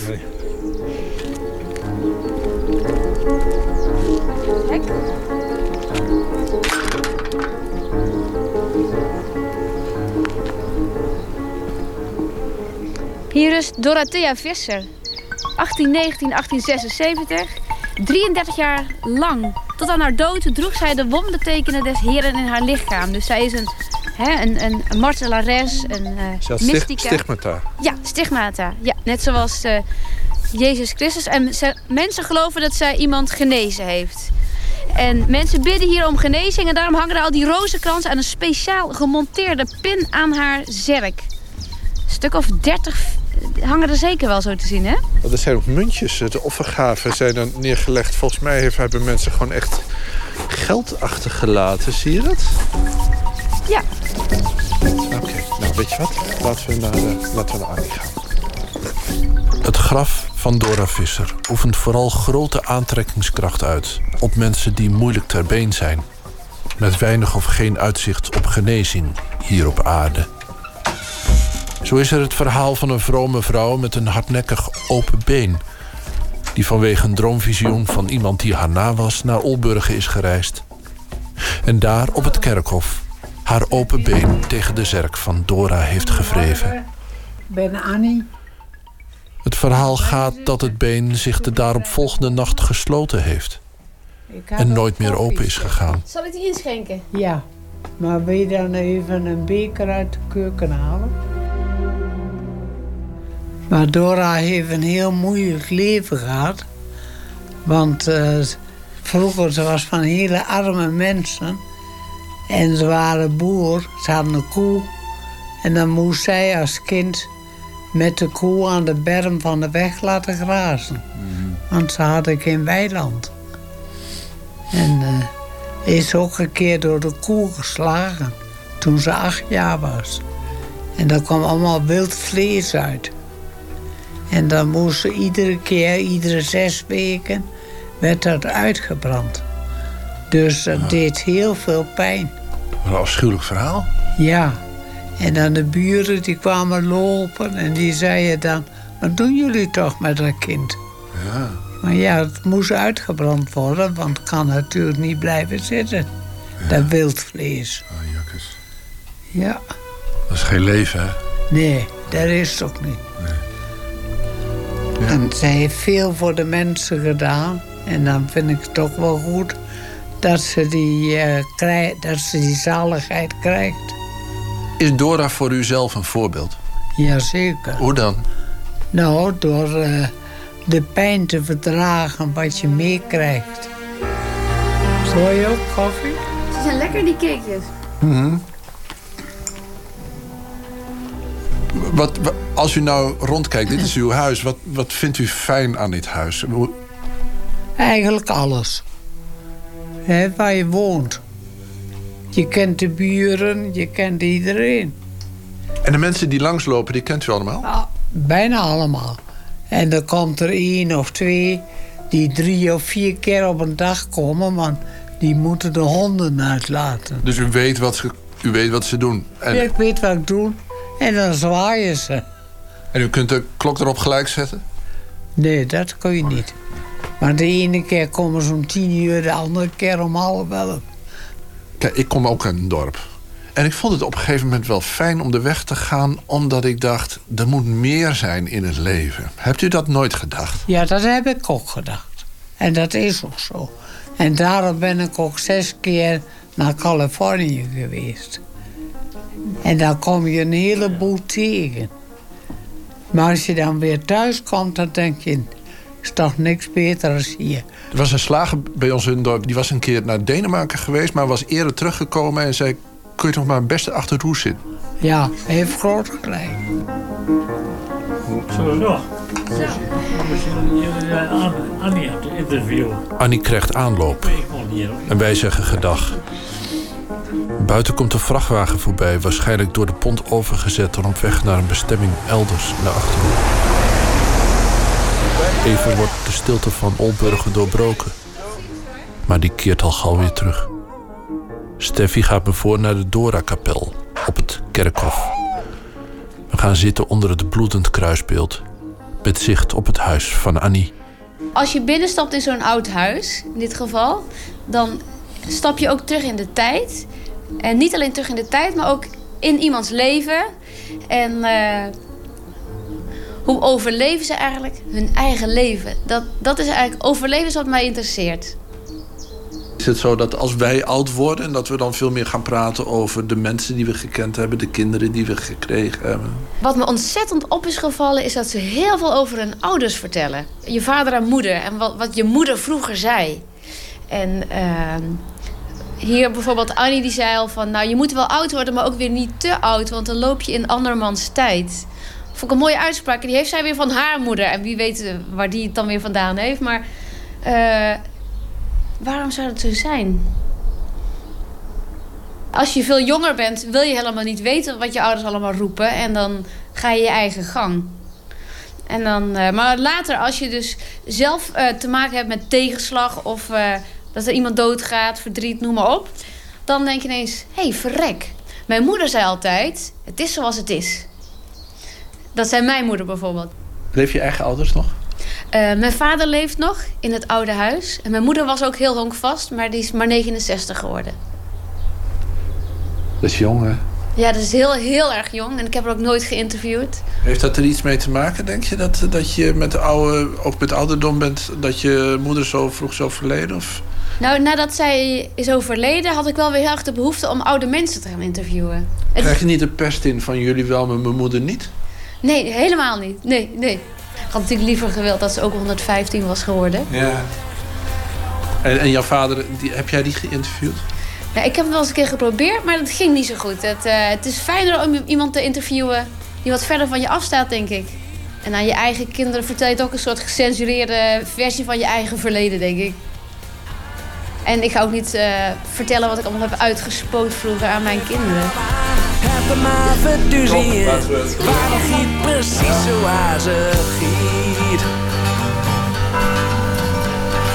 Elke morgen wordt weer dag, elk jaar heel mee. En waarom? Het hoort er schijnbaar bij. Matthijs Deen op bezoek bij Annie, die nog altijd in hetzelfde huis woont in Olburgen. Het boek heet Honkvast, geschreven door Steffi van den Oort. Een nieuwe plaat van eh, Spinvis is er en eh, de titel is Trein, Vuur, Dageraad. Hij zit hier in de studio. Zometeen gaan we praten, maar eerst gaan we luisteren naar eh, een van de nummers. Hallo, maandag. Spinvis, take it away.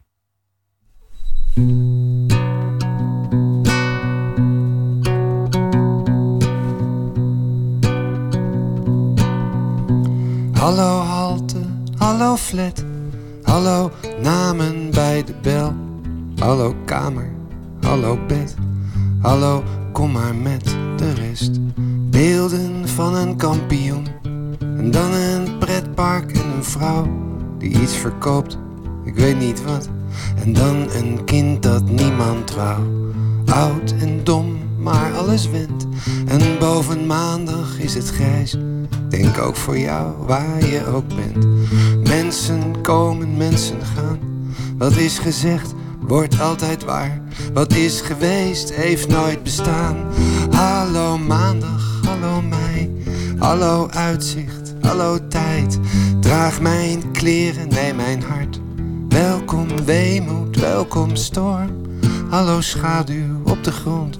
Van wat nog moet en zal. En alles wat nog komt.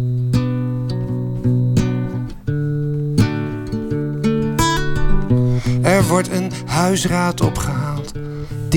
10.000 folders op de mat. Van de dunne man die met zijn hond vaak op het winkelcentrum zat. Je wordt hier dagelijks gemist.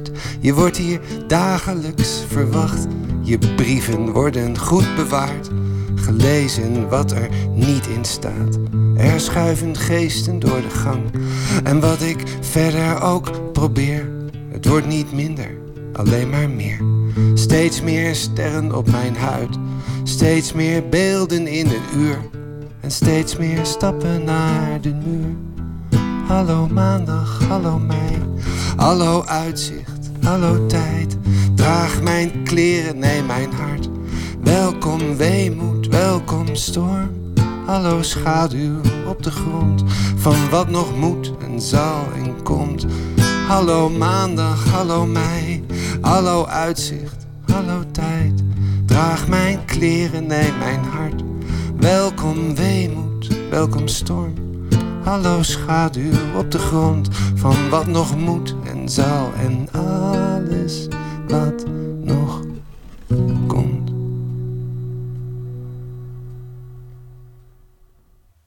Spinvis hier in de studio en het nummer heette Hallo Maandag. Schuif aan uh, hier aan tafel. Dan uh, gaan we aan de slag in de rubriek Open Kaart.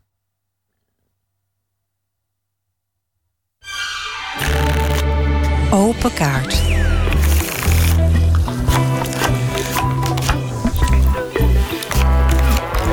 Een bak met 150 vragen over werk en leven. Te gast is uh, Spinvis.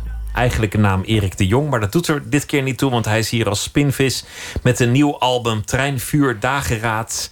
En uh, nou ja, laat ik je allereerst feliciteren. Ook nog op tournee met een theatershow. Spinvis, Erik, welkom. Gefeliciteerd met het album. Dankjewel, ja. Wat, wat is dat voor een moment als, als het het licht ziet? Als het ineens in de wereld is? Iets waar je zo lang aan hebt geknutseld en gesleuteld? Nou, dat is wel even een andere wereld, ja. Ik, ik hou erg van, het, van die... Uh, die bubbel waar je dan in zit. Weet je, je bent, je bent nog, uh, je kan alles doen wat je wil. Je bent de koning van je eigen rijk.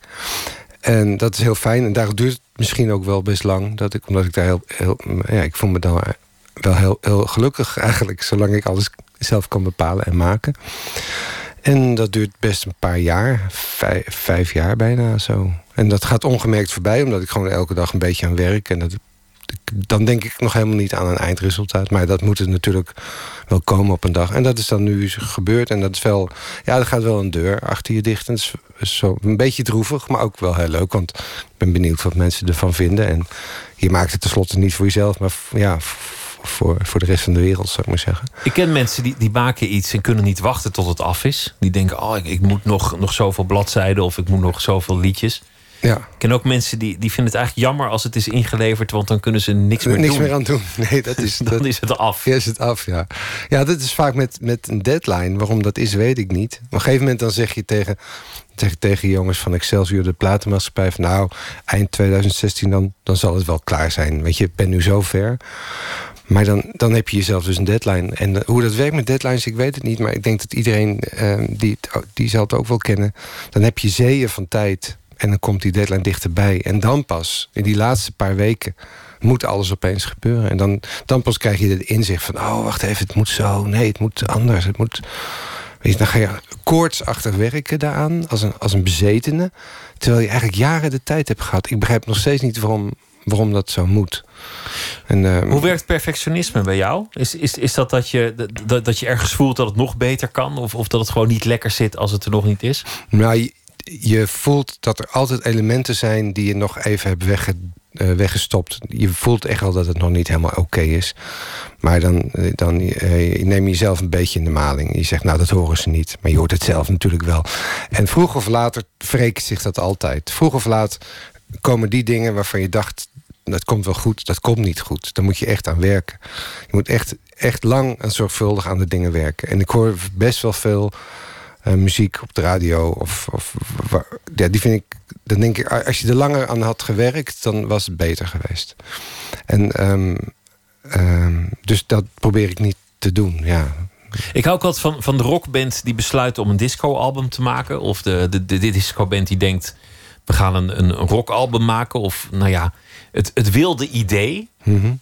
Dat is natuurlijk heel verleidelijk als je aan iets nieuws begint. Dat je, dat je een radicaal concept anders, ja, neerlegt. Ja. Maar als je een band hebt, is dat wel anders, denk ik. Dan, dan ga je drie weken de studio in en dan begin je met niks. En dan ga je jammen en proberen. En na, na een maand of zo, dan is het klaar. Weet je wel? Dan, dan heb je in één, één klap, met één stoot... een groepje alles gemaakt. Dat is fantastisch. Dus dat is met niks te vergelijken. Maar ja, bij mij gaat... Ik werk alleen en heel langzaam. Dus dat is een heel andere dynamiek. Weet je wel? Dus ik moet de hele tijd ook... En erbij komt, ook nog een keer dacht ik van... Als je een band hebt, bijvoorbeeld, in het, je maakt reggae of, of bluesrock, of, dan heb je een idioom, dan heb je een stijl. Dan moet je nog wel een goed liedje maken, maar dan heb je in ieder geval een vaste stijl. En ik moet, ik heb mezelf in ieder geval dan verteld dat ik bij elk nummer een eigen idioom moet gaan verzinnen. Dus ik maak het mezelf wat dat betreft ook, ook niet makkelijk. Hoe ver kan het gaan? Heb je, heb je wel eens gedacht, nou, nu, nu ga ik een, een totaal andere Ja. muziek maken? Ja, dat heb ik nu dus. Dat was ik nu dus van plan. Echt, ik had echt een, eh, een, eh, een plan, een, een concept, zeg maar, om, heel, om elektronische, kale muziek te maken. Heel leeg, met alleen stem en veel, veel ritme. En alleen maar soundscapes op de achtergrond die vooral heel veel sfeer gaven. Dus dat is echt omdat je smaak dat dan ingeeft. Maar je hebt je smaak en je talent. En dat valt niet noodzakelijk samen. En eh, je hebt geluk als je smaak en je talent eh, samenvallen. Laat ik het zo zeggen. Maar heel, het kan ook heel vaak zijn dat, je, dat het helemaal niet het geval is. Dat je, dat je smaak zegt van ik moet eh, gigantische opera's maken. En je talent is eigenlijk dat je hele kleine liedjes moet maken. Of, of je smaak zegt ik moet grote schilderijen maken. En je talent maakt nee, miniatuurtjes. Maar het is niet alleen smaak en talent, het is ook hart en hoofd. Of, eh, ja, ja, precies. Of, idee Ja. en uitwerking. Dat. Dat, dat kan natuurlijk ook nog tegenstrijdig zijn. Dat kan ook nog tegenstrijdig zijn. En zeker als je alleen bent en je, je waart rond in, je, in, je, in al die keuzes. Ja, dan moet je op een gegeven moment. Dat was bij dit, deze plaat wel aan de hand. Ik moest daar wel echt wel goed nadenken van. Ga ik nu iets modieus maken? Wat, dat kan ik wel. Weet je, ik ben echt wel een soort, soort vakman genoeg om dat dan te maken. Maar het is ook, ook wel een beetje een vloek. Als je. eh, weet je, dus dan duurt het gewoon wel lang totdat je echt eerlijk tegen jezelf kan zijn van nee, dit moet, ik moet maken zoals ik vind dat het moet. En dan wordt het, eh, ja, het is best wel een, een klassiek popalbum geworden eigenlijk. Maar ja, misschien was dat de tijd daarvoor. Ik zag de albumpresentatie eh, alweer een paar weken geleden in Utrecht. Het album was er nog niet, maar of het was het eerste concert. Daar wil ik vanaf zijn, maar het voelde als een soort feestje voor, voor het nieuwe album. En, en het viel me op hoe, hoe breed dat idioom Spinvis eigenlijk al is geworden. Flanerend tussen, tussen pure voordracht, poëzie echt. eh, eh, ja, echt, echt meer de, de dichterlijke kant. Het chanson of de prachtige arrangementen tussen pop, chanson. eh, meer naar klassiek neigend. Het, het is eigenlijk best wel gaan meanderen. En, en, en toch is het één richting geworden. Voelt het als, als één geheel.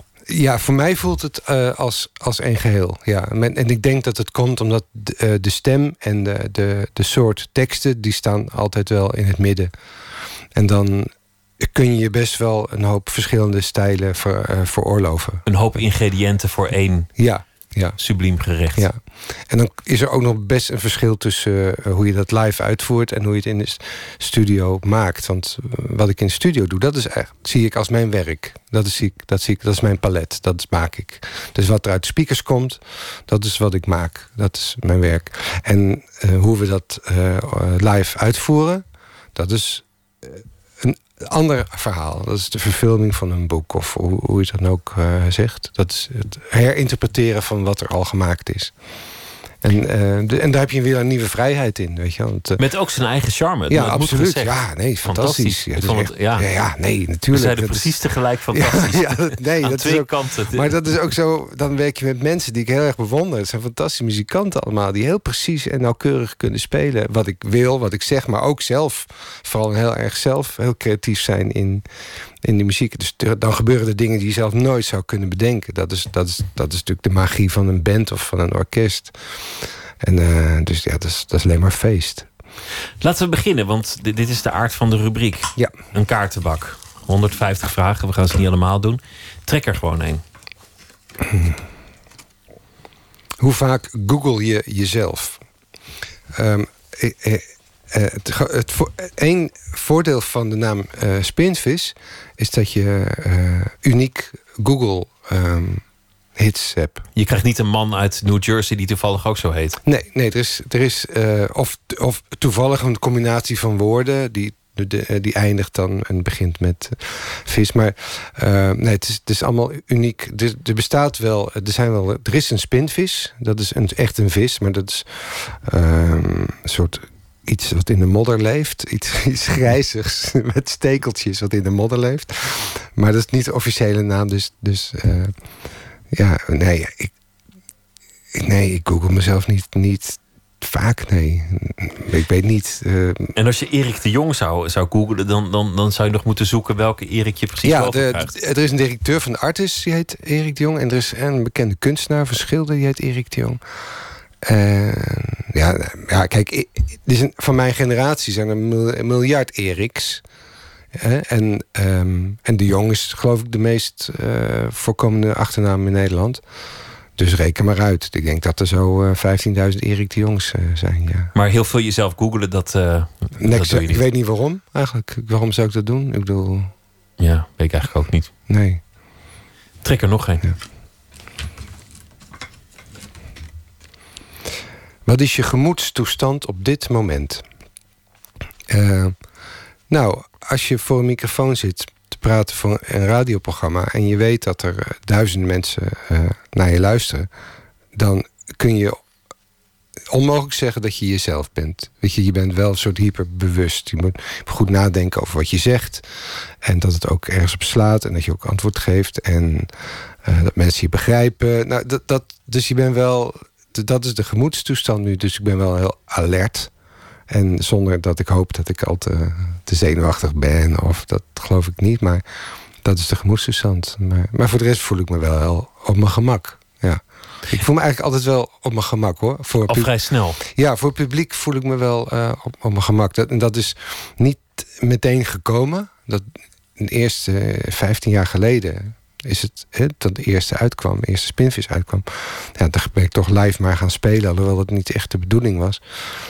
Uit soort nieuwsgierigheid of eh, geldingsdrang, weet ik veel. En ik vond het vreselijk eng, echt afschuwelijk. Ik was echt, deed echt pijn om voor een, op dat podium te stappen. En eh, die mensen die allemaal naar je kijken en een mening over hebben en alles. En na een jaar of twee is dat in één keer, in één keer gestopt. Ik voelde me in één keer goed en op mijn gemak. Dat was in, in Roeselare, dat weet ik nog goed, in België. In een zaal. En opeens kreeg ik een soort inzicht of zo van... maar Erik, je hoeft helemaal niet niks, mensen niks te verkopen of wijs te maken. Je, je moet gewoon doen wat je kan. En dat is genoeg. Dat, het was echt een, een heel flits, helder moment. En vanaf dat moment ben ik nooit meer zenuwachtig geweest eigenlijk. Heb je, heb je dat ook geleerd van anderen? Want je hebt bijvoorbeeld met, met Simon Vinkenalg Ja. veel opgetreden. Nou ja, zeker. En als er iemand een podiumbeest was, in, in de mooiste zin van het woord, dan was hij het wel. Wat, wat heel bijzonder is van Simon, en dat is, een, dat is de hoogste vorm van podiumkunst. Kijk, we gingen dan repeteren. En, Met een band ga je repeteren. Van nou, je doet het zo en zo. En dan doe jij dat. En dan duurt dat acht maten. En dan doe je dat. En Simon die was er dan wel bij. Maar dat, dat, en die deed ook zijn best bij die repetities. Maar eenmaal op het podium was, verloor hij dat totaal. Was hij weer helemaal alsof we nooit hadden gerepeteerd. Maar wat hij dan deed, dan ging hij op het podium staan en hij ademde zo. Alsof hij zo de zaal zo opzoog. En dan keek hij zo met wilde ogen rond. En dan, dan blies hij dat weer uit. En vanaf dat moment deed hij iets unieks van dat moment. Voor die mensen in die zaal, in die akoestiek. En, weet je wel, en Wat er ook gebeurde, het was het begin van iets nieuws. het was het begin van iets nieuws en iets wat er ter plekke. En eigenlijk, je moet wel repeteren. Natuurlijk moet je repeteren, anders sluit het nergens op. Ja, als je free jazz maakt, oké, maar dat, dat doen we niet. Maar de, het niet al te veel voorbereiden op wat je te wachten staat... is wel heel erg goed, als je dat op een gegeven moment kan. Hè? Dus gewoon maar afwachten waar je terecht komt. En dan vertrouwen op, ja, op, vertrouwen op je, je vakmanschap. En wat je allemaal kan, je ervaring. En daar niet te veel eh, ehm, fixeren op... we gaan het zo doen en we gaan het zo doen. Dat, en dat, is, dat deed Simon echt fantastisch. Ja. Dat geldt, dat geldt voor, nou ja, ook, je had het over radio. Als, als iemand bedenkt in een interview, dan ga ik dit zeggen, Ja, dan ga ik dat precies. zeggen. Wordt het nooit een heel goed interview. Nee. Zoals iemand gewoon de stof kent of, of zijn materie en gaat zitten en op het moment beslist. Dat, dat wordt altijd een beter interview, denk ik. Ja, dat is muziek maken. Dat, is, dat maak je muziek. Dat is, dat is, een gesprek kan ook muziek zijn. Hè? Ja. Neem er nog geen. Ja. Wat is voor jou het toppunt van ellende? Ellende, ehm, hoe moet ik ellende? Is dat, dat is geen ellende. Hoe zou je ellende definiëren? Narigheid. Ja, maar niet, niet afschuwelijk. Niet, niet met dode mensen, toch? Bedoel, dat is geen ellende. Ellende is Nou, toch... kan ook heel ellendig zijn. Ja, maar, ja, maar ik bedoel, eh, dat, dat is. Dat is, ehm, dat is afschuwelijk en noodlottig en zo. Dat is moeilijk. Er is veel ellende in de wereld. Ja. Maar ik, ik, zou, ik vind eh, het woord ellende vind ik, vind ik een soort van eh, als je. En je band is leeg en je auto is kapot. En je hebt geen geld en je bent beroofd. En alles komt. Dat, dat, dat is ellende. Weet je wel, een soort. Ja, nou goed. W- wat- wel mooi, want als je, als je in die definitie blijft, dan, dan zijn het eigenlijk ook dingen die, die, die al je aandacht opslokken, maar die later volledig verdwijnen. Ja, ja. Die eigenlijk niet belangrijk Ja. zijn. Je hebt alle Nee. tegenslagen. Nou ja, wat je zegt, je, je, je band is lek, je auto is kapot, je bent overvallen, het regent. eh, Alles tegelijk. Je weet schoenen zijn gejat. Ja, ja, en de volgende dag word je toch weer wakker en dan ga je toch maar weer verder. Ja. Het komt alweer goed. Ja. Ehm, dus ja, maar als je zou zeggen, wat is voor jou het, het toppunt van, van, van verdriet of zo? Of ja, dan, dan heb je het natuurlijk over dat, er, dat, je, dat je geliefde een, ehm, ja, overlijden of een ongeluk of vreselijke dingen. Dat is toch heel logisch. Ja. ja, dat is het meest voor de hand liggende. Het is gewoon, dat is het toppunt van ellende, ja. We doen wat nog wat één. wel? Oh ja, oké, nee, sorry. Wat wilde je zeggen? Nee, ja, nee, niks. Ja, god. ik kan, even kijken hoor. Ehm, wat had je eigenlijk willen worden? Nou, wat ik doe, eigenlijk. Altijd al altijd die wens gehad. Nou, ik kan niks anders. namelijk. Nee, nee, nee, echt waar. Ik, ehm, maar je bent gedebuteerd op je veertigste. ja, ja, maar je, je deed het al daarvoor natuurlijk. Ik heel mijn leven heb ik dit gedaan. Of nou ja, in bandjes gespeeld. Maar altijd, altijd heel veel samenwerkingen met allerlei kunstenaars. En god weet wat, echt niet te geloven. Een lijst met, met duizend dingen. Maar altijd dit soort muziek. Weet je wat, soms wat experimenteler. Of met, met samples. Of met, met, met, met allerlei mensen. Maar dit is wat ik doe. En ik heb, ja, na de middelbare school... ehm, ben ik eh, niet gaan studeren of zo. Ik ben. ehm, ja, dat, dat, dat, dat is verwaterd. Weet je wel, ik was eigenlijk. Was ik, was ik op zich wel een goede leerling. Maar ja, het was in, in de punktijd. En. En ehm, er was toch geen toekomst. Er was toch geen toekomst. Dus ik ben op een gegeven moment gewoon in, de in een fabriek terechtgekomen, weet je wel. En eh, allemaal baantjes. En, eh, maar, maar helemaal niet, geen, niet ongelukkig of zo. Maar ik heb nooit andere ik, ambitie gehad. Ik heb nooit op een, weet je wel, een opleiding gedaan of op een kantoor gewerkt. Of, eh, ehm, ik heb altijd muziek gemaakt gewoon. En als ik, als ik niet spinvis was geworden... en ik had nu nog in de, in de fabriek gewerkt... of bij de, bij, de, bij de PTT heb ik heel lang bij de post... dan was ik niet ongelukkig of zo. Dan had, nou, was het ook goed, weet je wel. Dus eh, ja. Het is goed gegaan. Het is goed gekomen, ja. ja. Op tournee en eh, het album ligt eh, in de, de winkels of andere fora. Treinvuur Dageraad, Spinvis, dankjewel. Heel graag gedaan.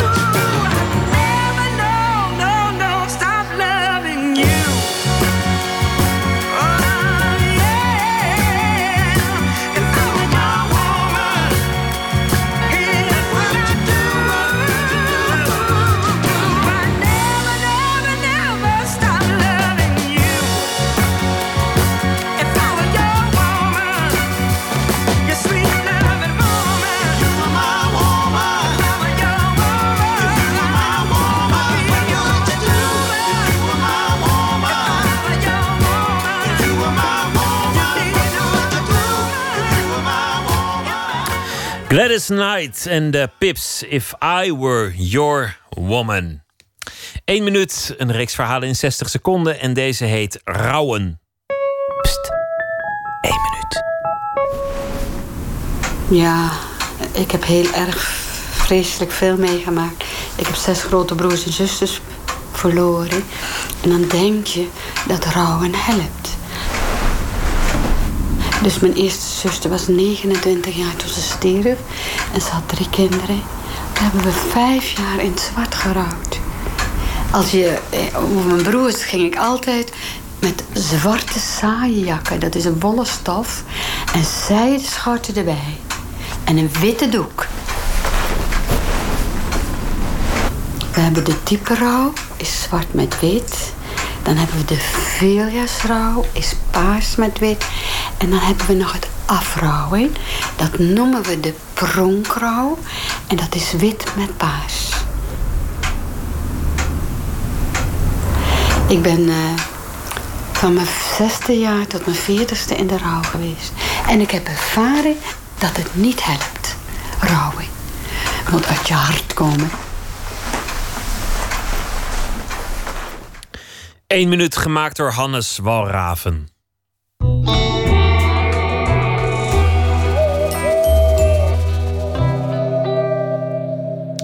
F. Starik is schrijver en dichter en deze week is hij onze nachtpredikant, een titel door hemzelf bedacht. Hij zal elke nacht een verhaal voordragen, passend bij de afgelopen dag, Koningsdag 2017. F. Starik, goeienacht. Hoe is het u vergaan? Goedenacht. Het ging. Donderdag. Koningsdag. Het is weer zover. Uw nachtpredikant wandelt door een dreunende, walmende stad. Begeeft zich op weg door de deinende massa. Beweegt zich wat stijfjes en behoedzaam langs verbrande hamburgers, sissende worst, rokende kip, mensen met een blik bier in hun hand, een oranje hoed op hun kop, een oranje bril op het gezicht, een oranje sliert om de nek. Ze hebben allemaal wel wat. Het is ieder jaar hetzelfde. Lawaai is gezellig. Vreten en zuipen goed. Het volk kwijt zich met overgave van haar taak. Daartussen uw nachtpredikant, ontheemd, vervuld van dat wonderbaarlijke mengsel van afkeer en mededogen, walging en die lichte, sentimentele melancholie, dat hij zich niet kan overgeven. Vast besloten niet te panikeren, stoïcijns vol te houden, zich te conformeren aan de dodenmars die door de straten trekt, ook wel genoemd het feestgedruis. Hij is op weg naar een goede vriend, zoals hij er nog maar weinig heeft. De meeste zijner getrouwen zijn tot de heren der heerscharen geroepen. En nog voor zijn vriend halverwege zijn tocht, als een schaduw naast hem opduikt, zich bij hem af aansluit. Zonder een groet dicht tegen hem aan komt lopen, alsof ook hij beschutting zoekt in de gure massa. Alsof ook hij zich verloren weet. De mannen beglimlachen elkaar. Er volgt geen groet. Ze lopen zwijgend verder, tot bestemming bereikt. Een terras op de Nieuwmarkt. Op de grens van regen en zonneschijn. Een oase van stilstand in de kolkende wereld. Vol in het zicht. En eenmaal gezeten, toch onzichtbaar. Nadrukkelijk afwezig. Een terloopse blik volstaat. Die mannen op hun stoelen van plastic riet, voorovergebogen, hun gelaat elkander toegenegen. Ze spreken zacht en dringend over zaken die nachtpredikanten niet in het openbaar mogen delen. Niet met vreemden, niet met u, luisteraar, hoe dierbaar u maar haast ongemerkt ook geworden bent. Terzijde van het terras heeft iemand een kubus van stijgerpijpen gebouwd. Hij noemt zijn attractie King's Days Challenge. Wie erin slaagt twee minuten aan zo'n stijgerpijp te blijven hangen, verdient zomaar 100 euro. Hoe moeilijk kan het zijn? Af en toe klinkt er applaus op uit de kleine menigte die zich rond de attractie heeft verzameld. De mannen leiden eruit af dat er weer 100 euro kan worden afgetikt. Geen goed businessmodel, monkelt de. Had ik dit geweten, dan had ik Epke Zonderland gehuurd, grijnst. De, de mannen stellen zich voor hoe de attractieman straks thuis komt. Zijn vrouw vraagt, hoe was het? Hij barst in hartverscheurend huilen uit. Ik kan er niet zingen met een heel gezicht. Want ben ik rijp, dan is de muze daar. En dan valt het weer langzaam in tranen uit elkaar. Het kost een mensenleven in gedicht, in gedicht.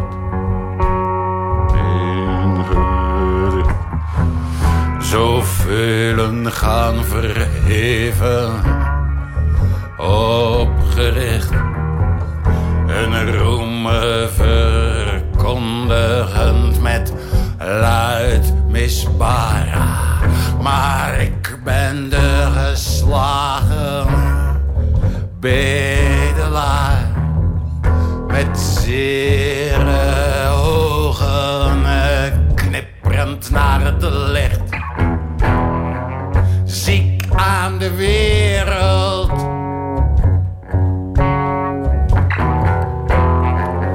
ziek aan de wereld.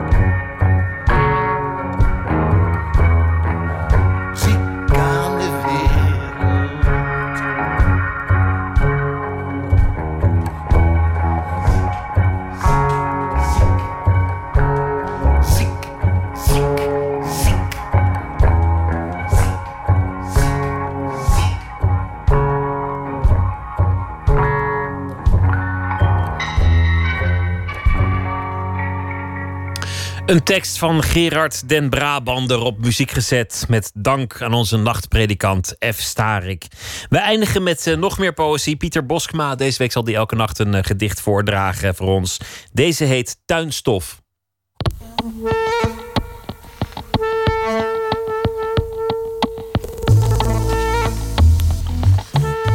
Ooit werd ik gerekend tot de dichtersgroep De Maximale, die eind jaren 80 nogal wat stof deed opwaaien. Aanvankelijk vond ik dat allemaal wel aardig. Het was een vrolijk, onstuimig, qua jongensachtig gebeuren. Dat is natuurlijk altijd leuk. En in die tijd was het ook wel nodig dat er wat gebeurde, want de poëzie was erg gesloten, erg ontoegankelijk en academisch. Die maximalen nu, die vonden dat de ramen open moesten. Dat er meer straatrumoer in de poëzie moest. Ja, dat de muze de straat op moest. In elk geval mocht je zeker niet over iets huiselijks schrijven. En al helemaal niet over je tuin. Dat was echt taboe. Maar ruim 25 jaar na die maximale schreef ik dit gedicht... waarin ik eigenlijk afstand neem van dat hele idee van straatrumoer, et cetera. En misschien schreef ik het ook wel uit onvrede over wat die beweging in poëtisch opzicht nou helemaal had opgeleverd. Het had de boel eens flink opgeschud, dat is zo. Maar het werk van veel van die maximalen was binnen de loop der jaren toch wat tegengevallen. Ik kijk nog steeds met veel plezier op die periode terug. Gewoon omdat het zo ontzettend uh, dynamisch en geestig was. Maar ik zie ook in dat je soms afstand moet nemen van eerdere poëtische verkenningen. Wat ik in dit gedicht dus doe. Tuinstof voor de maximale. Zou ik, net als de oude Monet, de stof voor mijn werk uit mijn tuin kunnen halen? We verfoeiden het in dagen dat de poëzie gevangen zat bij mottige geleerden aan een ingedutte faculteit. Elke tuin was verdacht. Wie had er nou een tuin? Wij woonden hoog van de grond in de binnenstad. De ramen moesten open. Seks, drank en straatrumoer, geen stofzang op een tuinhek. En Dal in Parijs wierp met de kreet La Muse dans la rue een onthutste medewerkster van het instituut Nederlandais over zijn schouder en tilde haar naar buiten. Want die open ramen namen we toen erg serieus. Maar zoveel doden verder. De poëzie op straat ontploft en alle kanten opgestoven. Moet ik steeds vaker denken aan Monet in zijn tuin met vijvers en Japanse bruggetjes en al die waterlelies smekend om een plekje op zijn canvas. Of aan Gorter in zijn duinhuis, door de ruisvleugels van de branding opgetild, glijdend door de lichternis die om de dennen speelt. Of aan Tolstoy op zijn landgoed, dat hij zo jong al erfde, badend in de weelde van volkomen vrije tijd. En hoe zij daar uiteindelijk, hun domeinen goed omheind, de poorten vast op slot, hun mooiste werken maakten, ver van het rumoer der soort. Ik moet mijn schrijftafel maar plaatsen naast de reuzenvaren, de oudste plant ter wereld, onder de reuzenconifeer, de alleroudste boom. En uitzien over de saffieren gloed van de lobelia's, de subtiel gestreepte tinten lila van de vloksen, het energieopwekkend helder geel van de erysimum, en de siesta kalme, warme geur op snuiven van lavendel, op een sprietje kauwend ingaan tot Maria blauwe luchten en zonlicht opzien spatten van zoldervensters aan een gracht, waar geleerde kamers dutten in een halve schemer en kasten vol stadsgedichten luidkeels zijn verstomd. Ik zou vast een oeroud zwaard uit een wolk zien flitsen... en de slam strot op de podia met één hou openhalen. De stekker ging uit elke kreet en ieder uitroepteken. Alleen de groene ogen van het zwijgen vingen licht. Alleen de groene oren van de stilte hoorden het gedicht... dat op mijn tafel klom en vast veel stof tot denken gaf. Aan het genie van een Monet, een Gorter of een Tolstoy en de noodzaak van een poëzie die afstand durft te nemen van eerdere verkenning en bezopen wegomleggingen. Ik zou het moeten doen. Ik heb het al gedaan.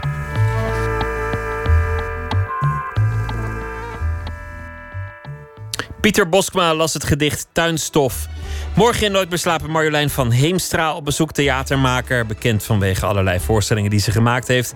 Heeft ook een nieuwe roman uit en we noemen hem. En het gaat over een eh, verzetsheld uit haar familie. En uh, ze dacht haar uh, zoon daar misschien wel naar te gaan noemen. Hoe het gelopen is en hoe het niet gelopen is, dat hoort u allemaal morgen in Nooit meer slapen Esther Naomi Perquin zal presenteren. Voor nu wens ik u een hele vrolijke nacht en veel plezier met De Nachtzuster.